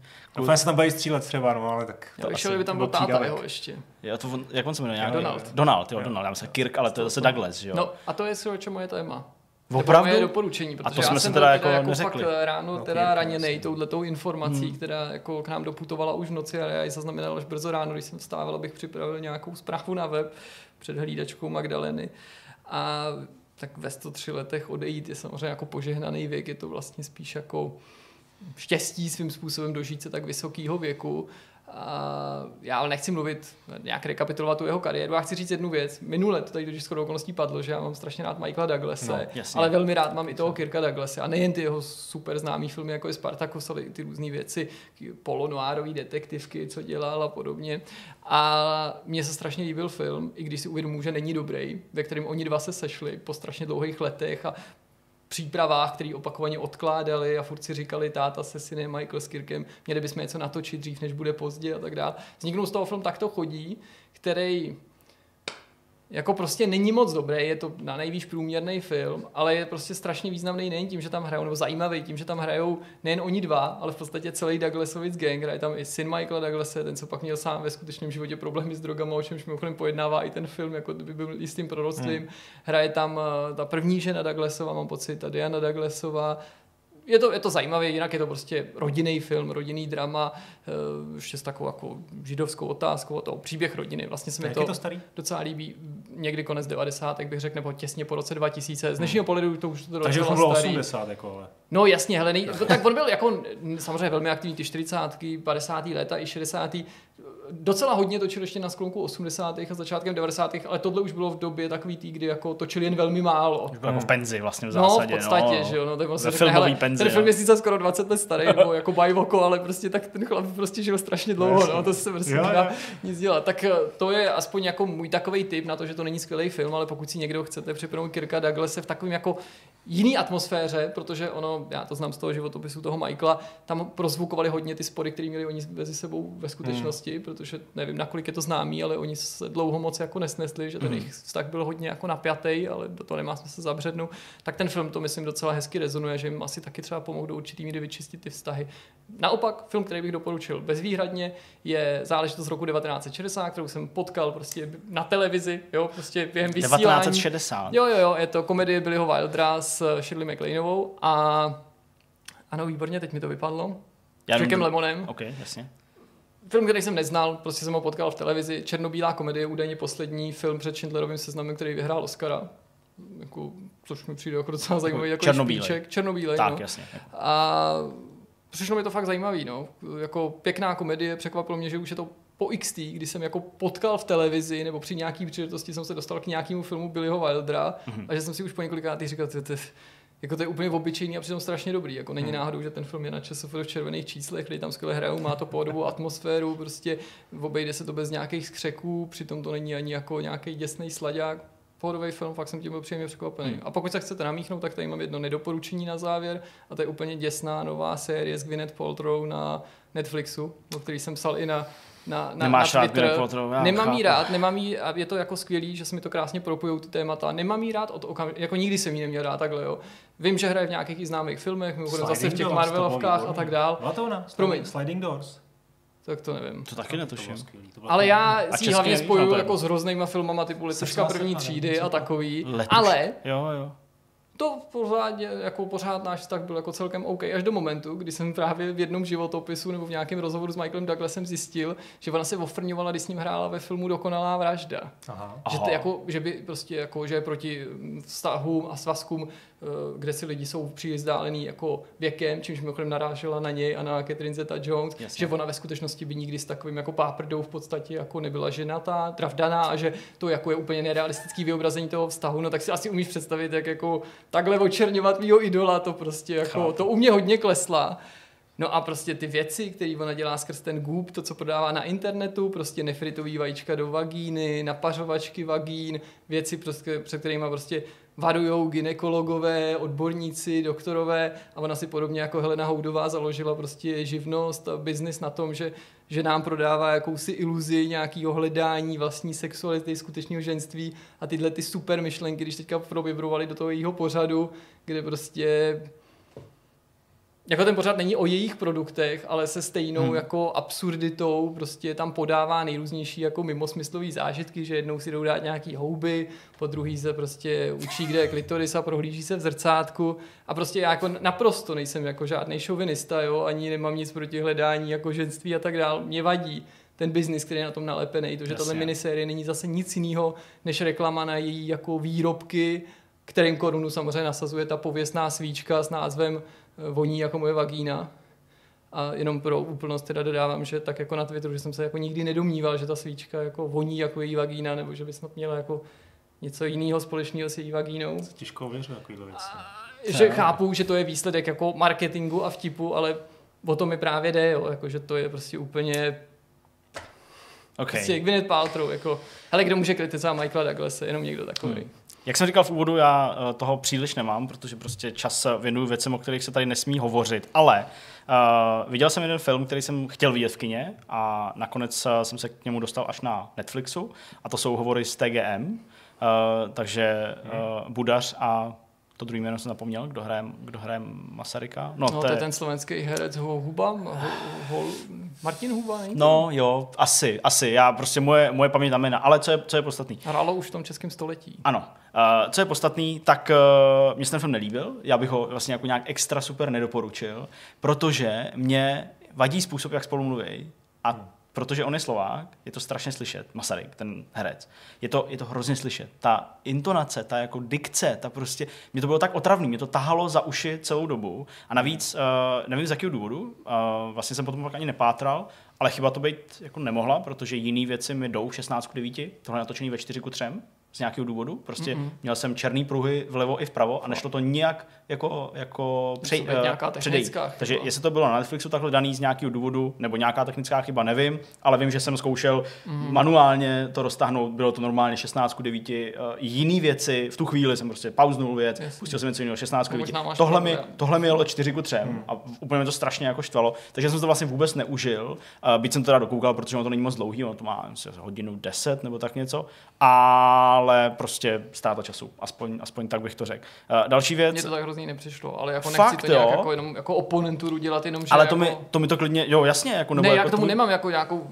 Já, Mhm. já, jsem byl tím filmem trochu jako zklamaný ve srovnání s vysokýma očekáváníma Ano. stran hereckého obsazení i toho tématu. Pak mi přišlo, že vlastně gro se toho vystřílilo zase buď v traileru nebo v prvních 15 Mhm. minutách, kdy tam dojde vlastně k tomu eh, konfliktu s ta kniha nikdy nevyjde a tak dál. Ano. Eh, Je to taky do určitý míry umělecká licence, ale jako mm, ne, mně, mně to přišlo jako velmi, velmi, velmi zajímavý a to minimalistické zpracování se mi teda líbilo, to, že tam v podstatě nikdo až na nějaký, pane prezidente, tohle. Hele. že tam nikdo jako nehraje, ale jako chápu, že, a tím nemyslím jako, že ten, kdo to nedocení, že, že je nějaký pako, ale rozumím tohle, že se jako mm. logicky ze spousty důvodů nebude každému líbit. Já mám rád minimalistické věci, určitě, vůbec mi vlastně nevadilo to zpracování, naopak, jen já jsem prostě to nedokázal, vzhledem k tomu, že to je celý o tom, že si povídají dva lidi a prostě jako intonace jednoho člověka mi byla jako strašně nepříjemná, tak eh, z toho důvodu prostě já jako jsem si to vůbec neužil a hmm. pak vlastně mi to i jako odvádělo tu pozornost od toho, co si vlastně říkají, takže Já jsem to byl tohle- ten důvod, tenhle čistě technický. Problém, tenhle problém eh, měl u Černobylu, myslím, kdy vlastně ty herci